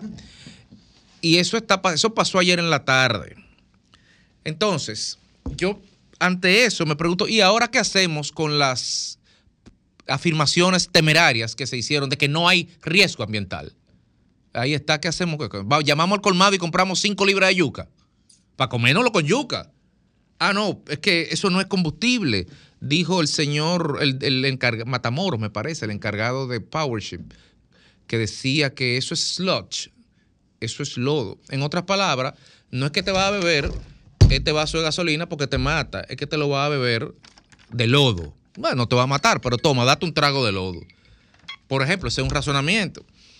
Ahora, vamos a ver este segundo video para que veamos aquí si esto ocurrió por primera vez. Esto es una cuenta Geografía Física R D. Miren la secuencia de, los de, de, de las manchas que hay. Esto lleva tres meses de medición desde mayo. Y cuando está llegando al catorce, miren ese derrame, dos de agosto, dieciocho de agosto. Miren todo eso derrame de la segunda quincena de agosto. ¿Derrame de qué? Bueno, no. Tenemos que sentirnos bien porque no es combustible. Es sludge. Es lodo. Es el material de las centinas de los barcos, que desde luego no es contaminante, faltaría más. El movimiento ambiental tiene que estar alerta con lo que está pasando, y la comunidad más sobre todo. Y de verdad que uno se siente hasta extraterrestre, porque uno no es P H D en nada, mucho menos en energía, pero uno se pregunta si es que a los funcionarios eléctricos de este gobierno les sobra la soberbia, o la prepotencia, o la incompetencia, o la complicidad, o la estupidez, o todas juntas, tal vez. Y debería ser así, porque ¿cómo podemos afirmar? Ustedes vieron ese segundo video, el, el área de manglar virgen intocada que está a la izquierda de los nodos. Y el ministro de Medio Ambiente estuvo ahí, al lado de ese manglar, y permitió que esas dos barcazas se pusieran al lado de un manglar. Y todo el mundo sabe, según Ramsar, la conferencia, lo que es un manglar y la, la importancia que tiene para el tema de la sostenibilidad ecosistémica de los peces que ahí desovan y que son parte de, la, de todo el bioma circundante. En definitiva, hay que estar alertas. El Ministerio de Medio Ambiente no puede enterrar esto con una investigación y un vamos a ver qué hacemos. Es que esas barcazas no deben ni pueden estar ahí, sobre todo eso. Porque en definitiva, como acabamos de ver, esto no era más que crónica de un derrame anunciado.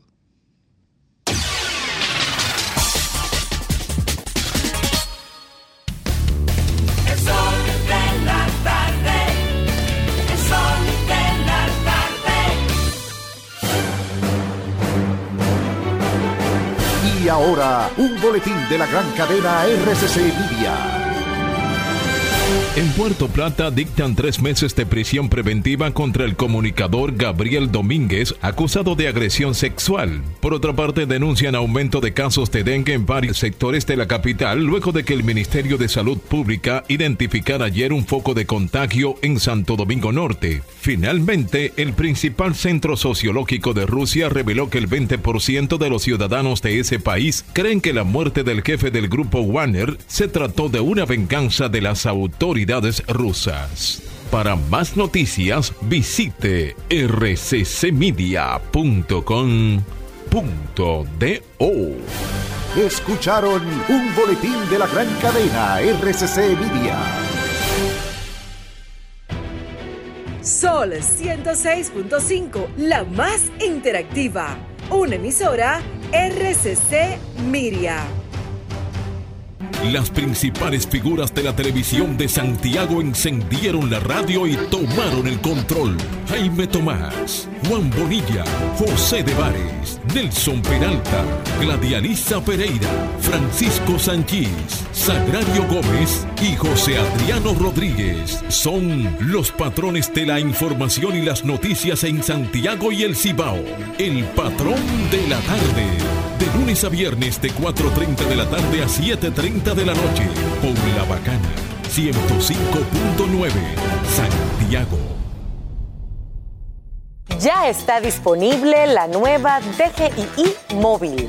Más que una app, una valiosa herramienta en la que podrás consultar el estatus de tu R N C, número de comprobante fiscal y la placa vehicular. También traerá un token digital y todas las novedades de la administración tributaria.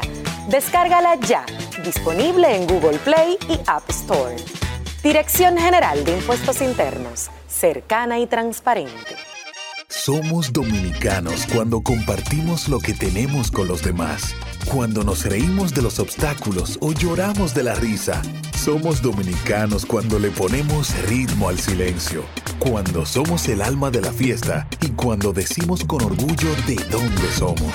Por eso, lo dominicano se pega, porque cada día más estamos orgullosos de estar mejor. Gobierno de la República Dominicana. El sol de la tarde.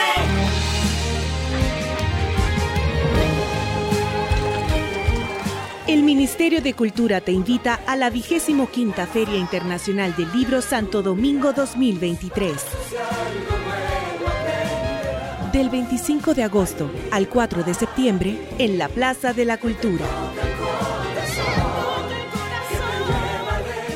País invitado de honor, Israel, dedicada a Janet Miller.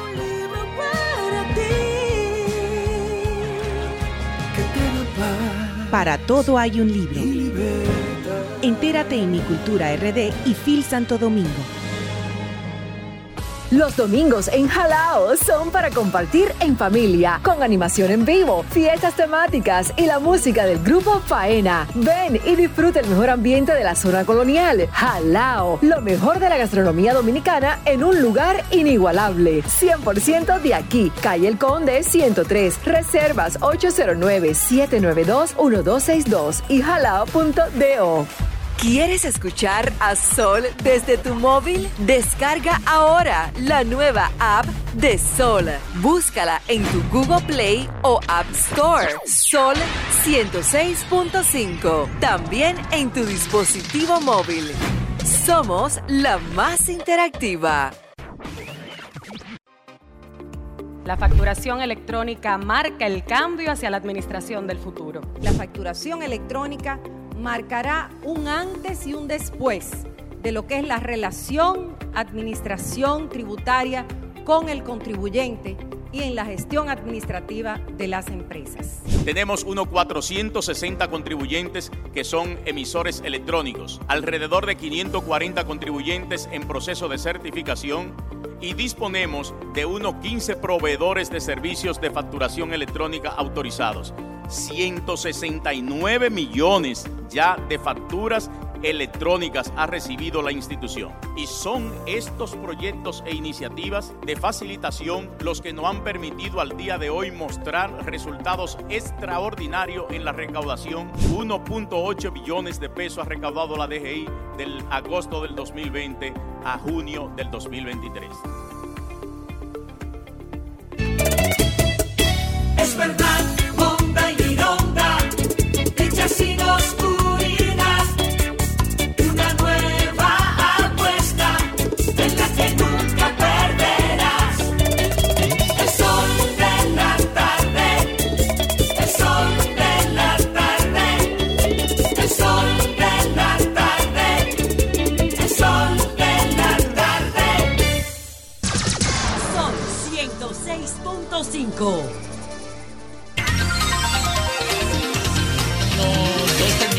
Superan las cuatro de la tarde aquí en el Sol del País. Este viernes que Fáfano tiene una invitación con cervezas incluidas, eh, vino. Pero para el eh, próximo viernes. Anda, no, anda. Oye, esto. Eh, oye, esto. Ya el paladar estaba eh, eh, para. Parqueado. Estábamos en modo pico etericado ya. Exacto. ya, Exacto. Más, ya hablé, hice el compromiso con no, el no, no, no, no, no, no, de aquí a eso me muero yo. Oye, de aquí al viernes que viene, yo voy a estar vivo. No, porque sea Feli primero. Uy, porque tú. ¿Y por qué Feli? Uy, por para que siga el programa. Ah. No, inmediatamente. Rey muerto, rey puesto. Ahora, rey, reina muerta, nos jodimos. Nos quedamos sin reina. No, porque hay, hay que muchos que pueden ser volver a. Sí. Miren, una pregunta. No. Haga dos. Un, una intriga. ¿Qué quiso decir Danilo Medina cuando expresó votemos por la alianza, pero en la boleta morada? Claro. Votemos por la alianza. Pero en la Moret se está jalando, como dirían el, ayer Miches, un lástigo. Junto pero no remojado. Un, un elástigo. Se está, o sea. Ahora, ¿es posible hacer lo que él dijo? Claro, claro que sí. sí. O, de, o del otro lado sí, también. Sí, es posible. Entonces, entonces sí. es posible. Lo que quiere es simplemente exhortar a la militancia a que voten por la alianza. Pero en la morada, la para que le cuenten los votos a ellos. Sí, pero, porque pero, ahí es que se define el, la repartición del próximo presupuesto. Y eso no dice que el matrimonio es problemático. que hay uno que puede brincar la... Pero que hay que, hay que votar por una de las dos boletas, ¿no? No. Pero, pero ¿por qué? No. Ah, por Miguel, van a votar por la de Miguel. Se está delimitando. ¿Por qué? Sea, está bien. Ok, vamos a ver. Está bien, te me queden lo obvio, pero ahora yo quiero no, no, sacarte... Yo te voy a decir algo. Yo te voy a, quiero sacarte... Sí. Ah, bueno, dime no, lo que sí. primero. Vamos a ver. Hay matrimonios con, con bienes compartidos. No han combinado. No, ahí no. ¡Ay, sí, hay matrimonios con bienes separados! Hay matrimonios con bienes separados. Tienes razón. Que tú dices, y son armónicos. Y son armónicos. ¿Por qué? Porque. Es verdad. Claro. Entonces, es un matrimonio. Con bienes separados. Con bienes separados. Porque que cada quien tiene que sacar su voto. ¿Y qué, lo que, qué fue lo que dijo Danilo hace un, un par de meses atrás? Que había una intención dentro de la militancia del P L D, alrededor de un treinta y cinco por ciento, que querrían votar por Leonel Fernández. Ahora, yo no pregunto, lo dijo Danilo. Yo pregunto sí, pero eso no existe ya. Pero yo ¿Eh? quiero preguntar, pero eso no existe, yo le quiero preguntar algo diferente a ustedes dos, porque aquí la alianza se ha dado F U P U y, y, y P L D. Y, y, y, y F U P U no es un insulto. Eso no es un insulto. Ah, bueno, Fuerza del Pueblo, perdón. Ah, entonces no dig digamos... Bueno. Me sorprendió Graimer por decirle sí. F U P U. No. Graimer, suscribe... Con razón. La Fuerza del Pueblo suscribe eso. O sea, eso que dijo Danilo...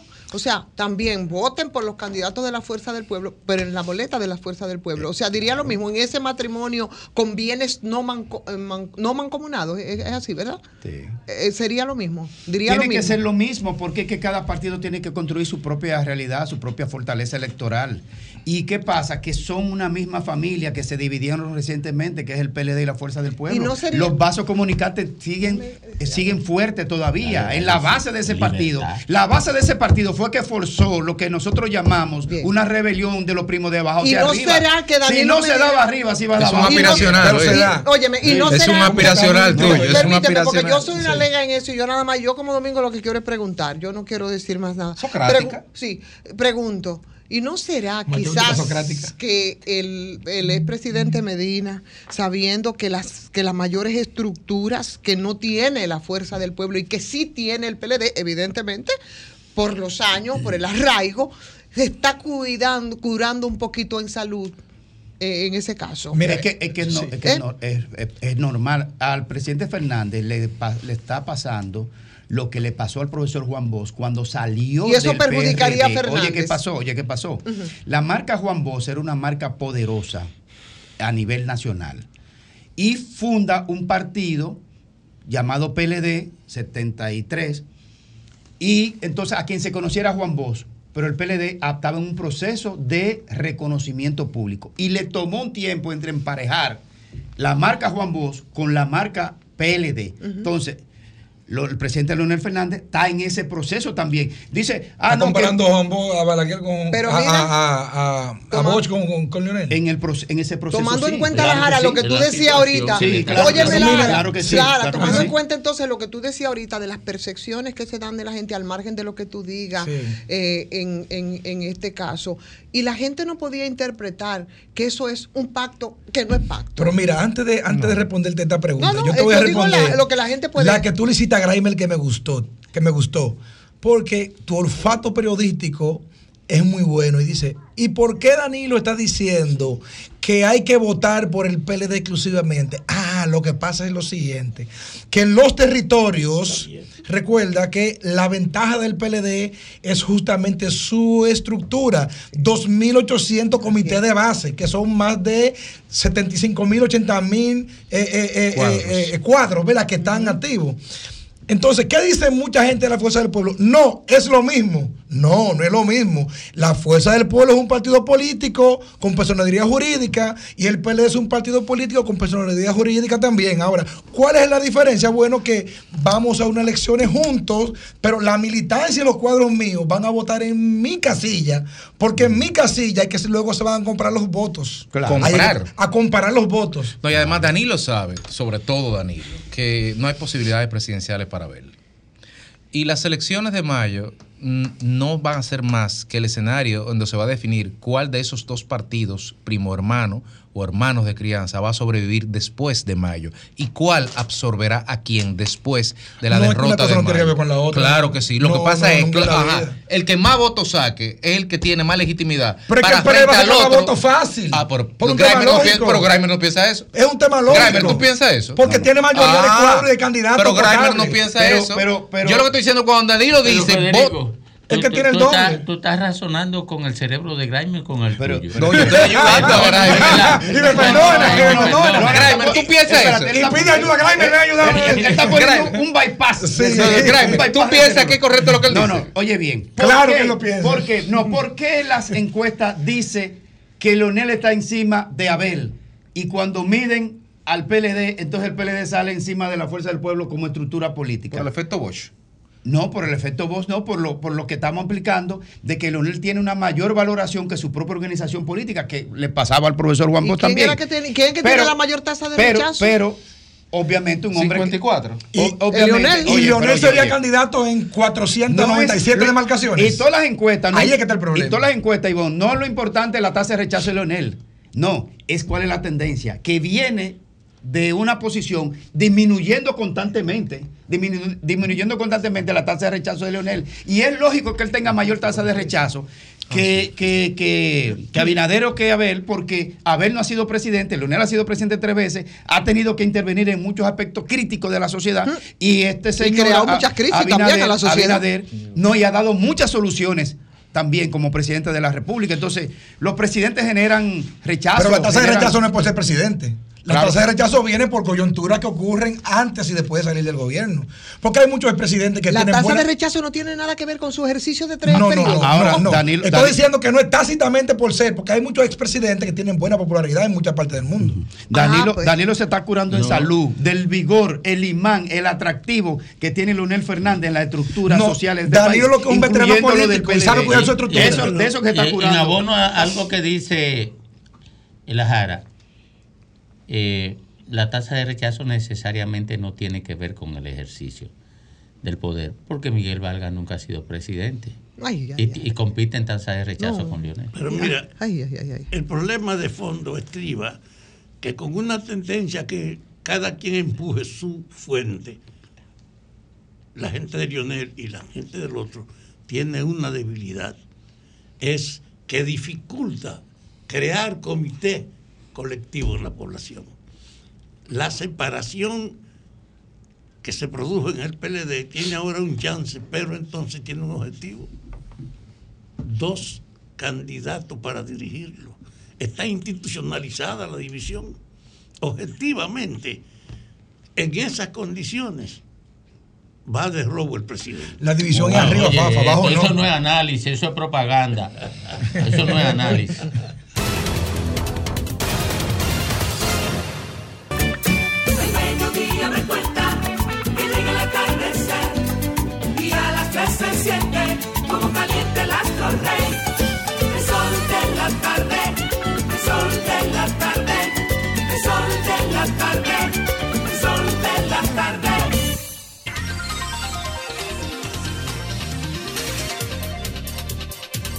A las cuatro veintitrés minutos aquí en el Sol del País, en el Sol de la Tarde, contamos con la presencia del abogado de eh, la empresa eh, que el Ministerio Público ha imputado como responsable del desastre de San Cristóbal, Vidal Plaza.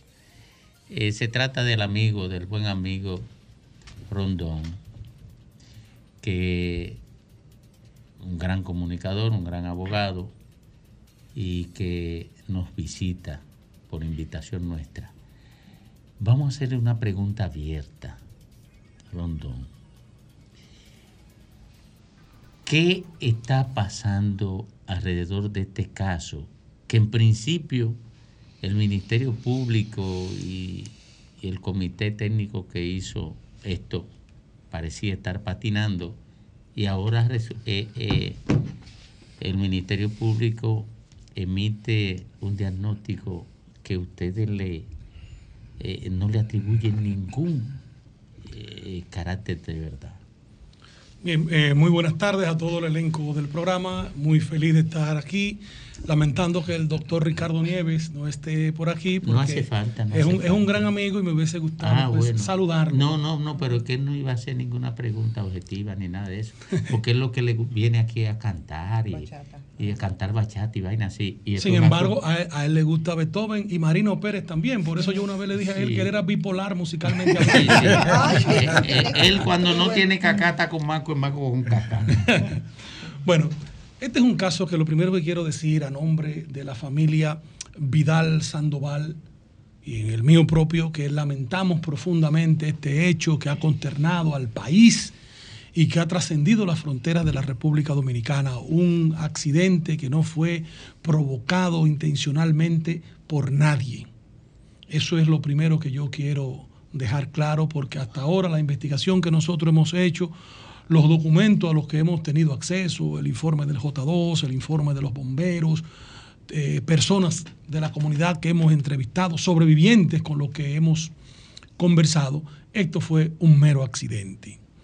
Sin embargo, entendemos que la presión de los medios, la presión de las redes sociales, el hecho de que estamos inmersos ya, querramos o no, en una campaña política, generó unos niveles tan altos de presión hacia el Ministerio Público y hacia las autoridades en sentido general, que quizás lo ha llevado a tomar una decisión de judicializar este proceso a la carrera, y eso evidentemente los ha, lo ha llevado a errar, porque evidentemente que cuando tú le das a un hecho como este la calificación de golpes, heridas y homicidio voluntario, una supuesta violación al artículo trescientos diecinueve de la norma, evidentemente de que eh, no estás eh, subsumiendo el hecho que ocurrió bajo el, el, un tipo penal adecuado. ¿Por qué? Porque la definición de homicidio te dice que el que mata a otro voluntariamente se hace reo de homicidio. Artículo doscientos noventa y cinco del Código Penal. El trescientos diecinueve dice que cuando tú lo haces por torpeza, negligencia o inobservancia de los reglamentos, entonces se considera un, un, un delito de carácter correccional, que lo que conlleva es una pena de entre tres meses a dos años. Entonces tú pides un año de medida de coerción. Sí, si ese, si ese, en el hipotético e improbable caso de que, por ejemplo, fuésemos a un juicio de fondo y Edward Vidal fuera condenado a tres meses y ya pasó un año preso, ¿quién, quién le va a resarcir entonces su tiempo? En el improbable caso de que así pero, sea. Pero, pero además, el homicidio solo lo puede cometer una persona, una persona, una persona física, una persona moral no comete homicidio. La empresa J P S R L no mata a nadie. No da golpes, no porque la, las personas morales son una ficción. ¿Y a qué usted cree la que se debe esa persecución entonces? La, la ejecuta un ser humano a quien una ley especial le, le atribuye responsabilidad. Sí. ¿A qué usted cree que se debe entonces esa persecución? Porque según su planteamiento es una persecución personal a las personas físicas. No, es dueñas. Más que una persecución. Hay una persecución desde el Ministerio Público, pero lo que más hay es tratar de acallar la, eh, las ansias de la población de el saber morbo. Qué pasó.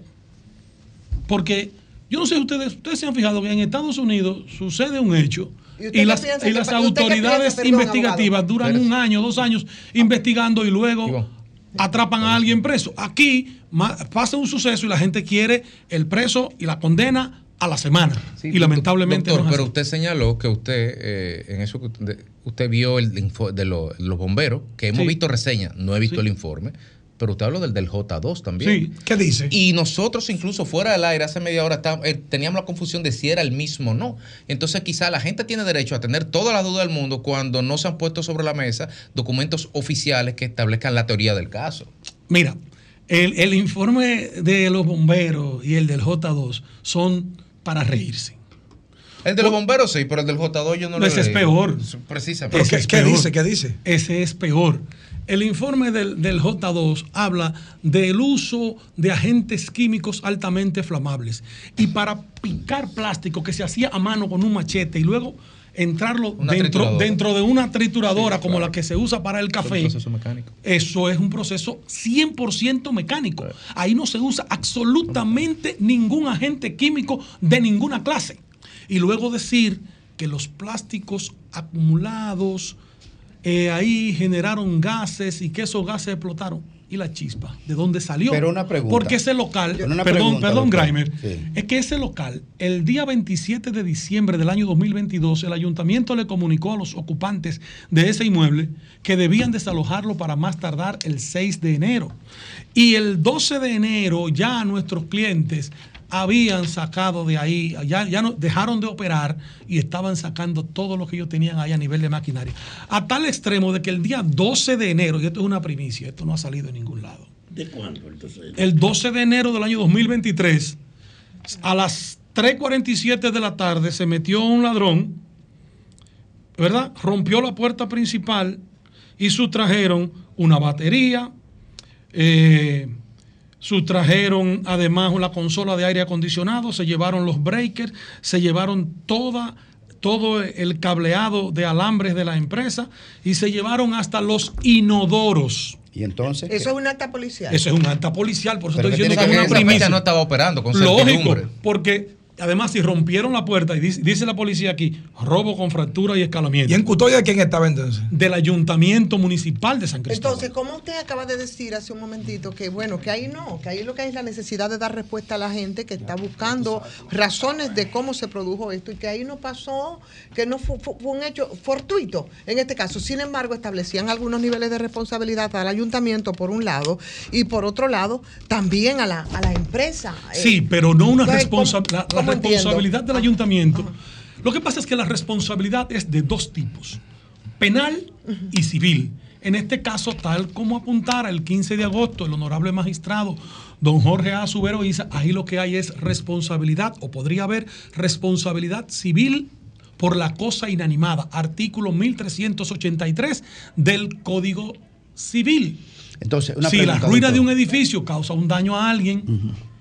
Si la, un, usted, usted tiene una mata de mango frente a su casa con un ramo que está seco, el ramo se cae y voy pasando yo y me cae en la cabeza y me produce un golpe o me produce una herida o me mata. Usted como dueño de esa mata, usted es el responsable por esa cosa inanimada que es un árbol o que es un edificio, digamos, Dios nos libre, se cae esa lámpara y golpea a Ricardo Nieves como le gustaría a, a, o sea, a Domingo. Usted, usted reparte la responsabilidad es de, es de la empresa. Sí, pero que la no me lo mate porque lo necesito. Sí, usted reparte, ah, okay, no, nada más que lo golpee. La responsabilidad la reparte entre el ayuntamiento y la empresa contratista. Si sí, porque esa es otra es cosa. Esa es otra cosa. El sábado doce, la empresa que ganó la licitación para construir la plaza y el, y el parqueo, el sábado doce, desde horas temprano de la mañana, tenía una retroexcavadora rompiendo paredes y tumbando ahí adentro. Tenemos evidencia fílmica de eso. Lo hicieron el sábado y cuando le dicen al señor Vidal que están metidos allá, él llama al empleado que lamentablemente murió ahí y le dice, ve a ver, saca el poco plástico que queda ahí para que salvemos algo. Pero, y lamentablemente, es? perdón, y, y lamentablemente ellos siguen ahí y están ahí hasta el lunes. Y yo tengo esto aquí. Yo tengo esto aquí que no es primicia, pero que parece que poca gente lo vio. El representante de la empresa constructora a cargo de la construcción del parqueo de San Cristóbal limpió la zona minutos antes de la explosión. Eso está publicado en el listín. ¿Pero qué tiene eso que ver con el... la explosión? No, él está hablando en lo, defensa de su cliente. Lo que te que estoy que diciendo, Graimer, es que eso demuestra mm. que la posesión del inmueble, porque es no distinto propiedad de, de posesión, y aquí tenemos a un gran abogado que sabe más que yo de esto, no, no, que puede ser favor, mi profesor. No, no, no, Una no cosa es ser, la propi- ser el propietario, otra cosa el poseedor. Si ya el ayuntamiento le entrega al contratista para que vaya y limpie. Ya. ¿Y cuál es el nombre del contratista? Ah, ese es uno de los secretos Ajá. mejores guardados. Exacto, la empresa contratista. La empresa contratista. ¿Y los dueños cómo se llama? Iba a dar el primer Picasso el quince de agosto. Pero ustedes como abogados no han averiguado, no saben, no tienen idea de quién es la empresa contratista o de la que usted dice que... El consorcio... Rilco y asociados. Uh-huh. Ya nosotros estamos pero es una, una fase animada, de, de, de investigación, un consorcio. Sí, pero ¿cómo se llama? Un contrato.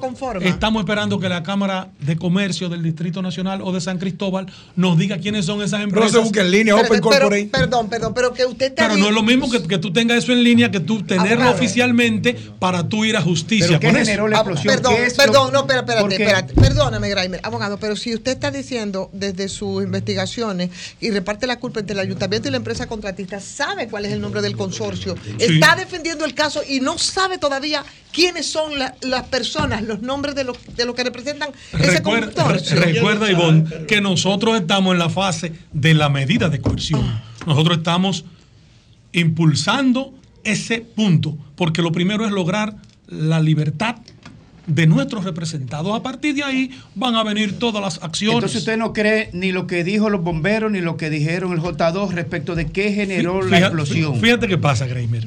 Ese, ese inmueble, al estar desocupado a apenas dos esquinas del centro de la ciudad, se convirtió en un centro de prostitución, de, de tecatos, de consumidores de drogas, de indigentes que iban a ir a dormir, y es posible que quizá alguna de esa gente encontrara algo en la calle y lo llevara ahí, o es posible que en el subsuelo de ahí hubiese algún tipo de material explosivo, porque lamentablemente ha habido más prisa en seguir demoliendo que en seguir investigando.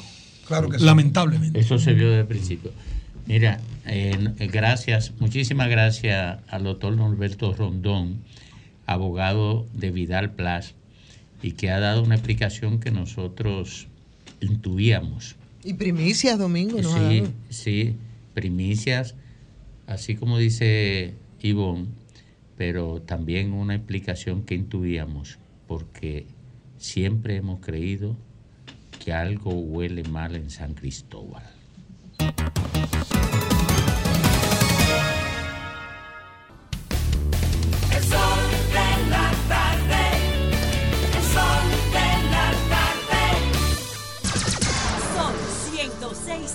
cinco.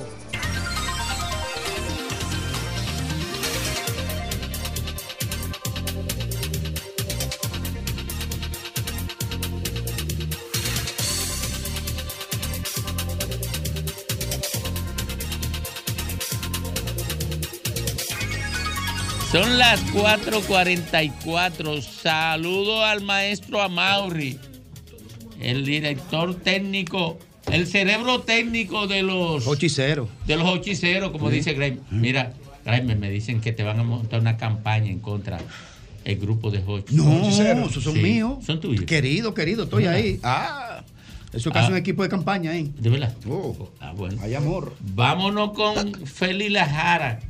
Eh, está impactando, yo le tengo envidia ya. Y llegó ayer. Le tengo que meter un pie a ver si se cae. Don Félix Lajara. Muchísimas gracias, Domingo. Miren, minimizar una alianza o un encuentro P L D, P R D y Fuerza del Pueblo es un error político para un presidente y es un error político para cualquier partido político que esté en el gobierno. El P R D fue el partido que trajo la democracia a la República Dominicana en medio de una transición de dictadura a democracia y que hizo contrapeso político, social a Balaguer y al Partido Reformista. El P L D, cuando llega, llega como un Frente de Liberación Nacional, cuyo esquema era un modismo de la época para la liberación económica y social de los pueblos, también buscando la democracia. Llega el P L D. Y la Fuerza del Pueblo es más reciente, tiene menos historia que los dos partidos anteriores, pero su cabeza, no así, sí tiene mucha historia. Leonel, tres veces presidente, exitoso. Creo que fueron tres gobiernos muy buenos los de Leonel. Danilo, dos veces presidente, el mejor gobierno, pese a la opinión que usted tenga de toda la historia, cuando en veinte, cuarenta, cincuenta años tú lo mides en términos de resultados económicos y sociales, Danilo tendrá un buen sitial en esa historia en función de su ejecución gubernamental, única y exclusivamente sin la consideración política. Esa combinación de Leonel, del P R D, de Danilo, tuvo siete éxitos consecutivos. Estamos diciendo que esa gente comenzaron a ganar elecciones desde el dos mil cuatro hasta el dos mil veinte porque estuvieron todos juntos y en conjunto. El tú como político hoy restarle o minimizarle a ese grupo que tiene calidad política, es como tú decir, es un equipo cualquiera de Grandes Ligas, decir que Boston no sirve, que es un equipo que no sirve, o que los Yankees es un equipo que no sirve, o que San Luis es un equipo que no sirve, que siempre han sido los equipos ganadores. Tremendo error. Miren, cuando en el mil novecientos noventa y seis llegó el P L D al poder, estamos diciendo que desde mil ochocientos cuarenta y cuatro hasta el mil novecientos noventa y seis hacen alrededor de unos ciento noventa y seis años de vida republicana, con sus interrupciones. Teníamos un presupuesto de alrededor de unos treinta y cinco mil a cuarenta y cinco mil millones de pesos en el mil novecientos noventa y seis. Cuando el P L D deja el gobierno, en el dos mil veinte dejó un presupuesto nacional de novecientos noventa y ocho mil millones de pesos. Estamos diciendo que lo que nos costó una sola vez en ciento setenta y seis años construirlo, cuarenta y cinco mil millones de pesos, en veintidós, veintitrés años se realizó alrededor de unas veintidós o veintitrés veces. Estamos diciendo que no fue que se duplicó ni se triplicó, no. Estamos diciendo que fue un, bueno, un dos mil por ciento, por decir un número estimado. Eso no es un disparate. Pero vemos cómo desde el gobierno se ha tratado de minimizar, cómo desde los estándares económicos y comunicacionales que se pagan desde el Estado, se ha tratado de ver esto como si esto es un disparate y como que eso no tiene importancia. Yo les voy a decir algo que es justamente parte, parte del debate que teníamos aquí. Abajo, en la base de esos dos partidos políticos, no hay problema.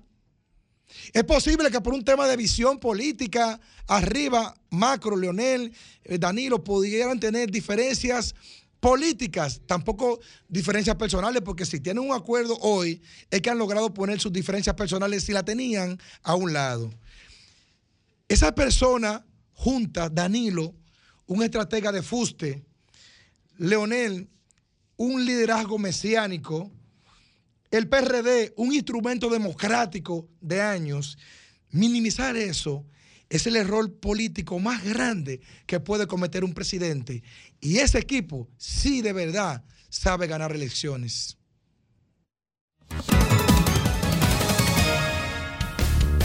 El sol de la tarde. El sol de la tarde.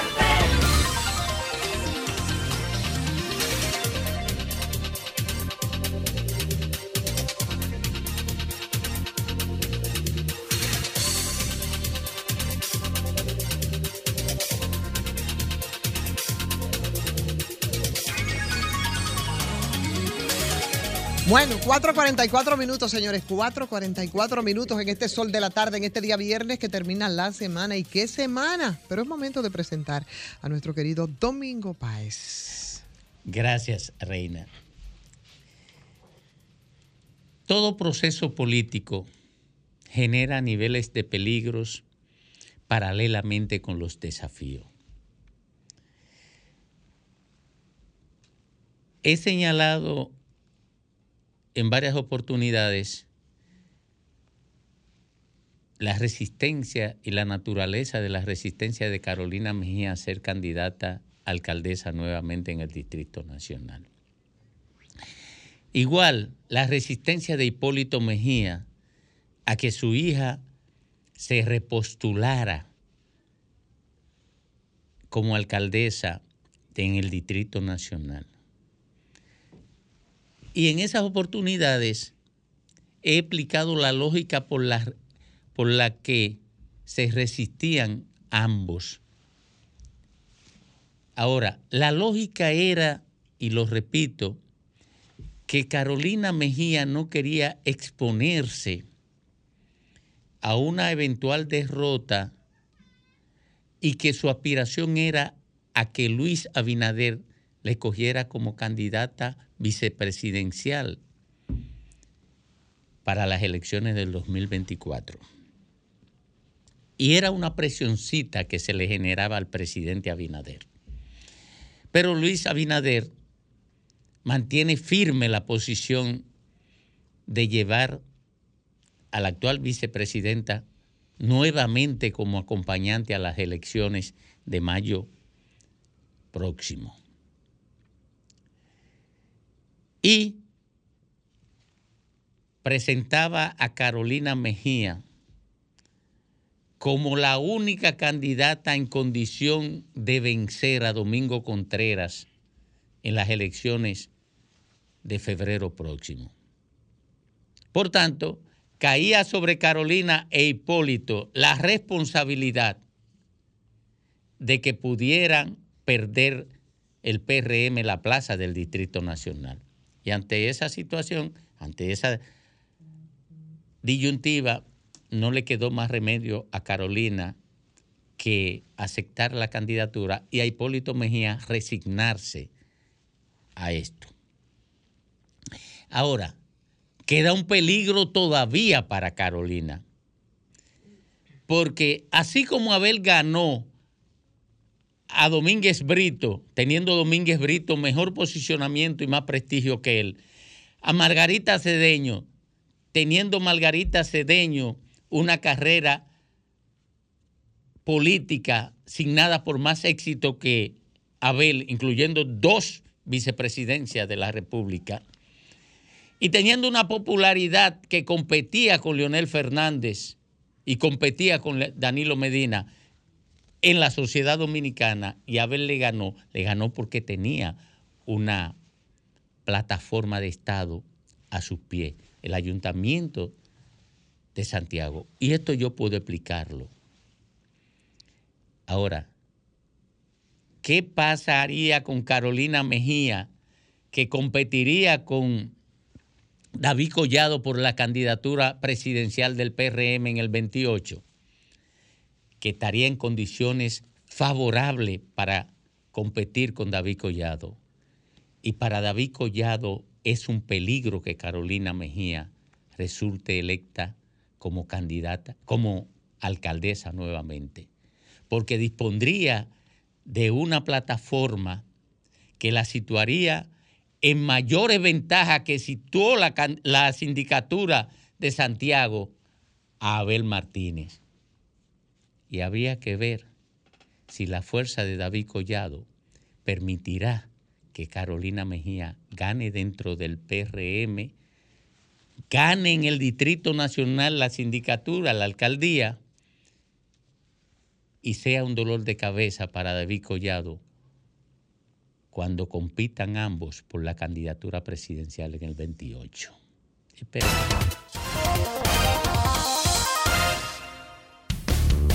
El Sol.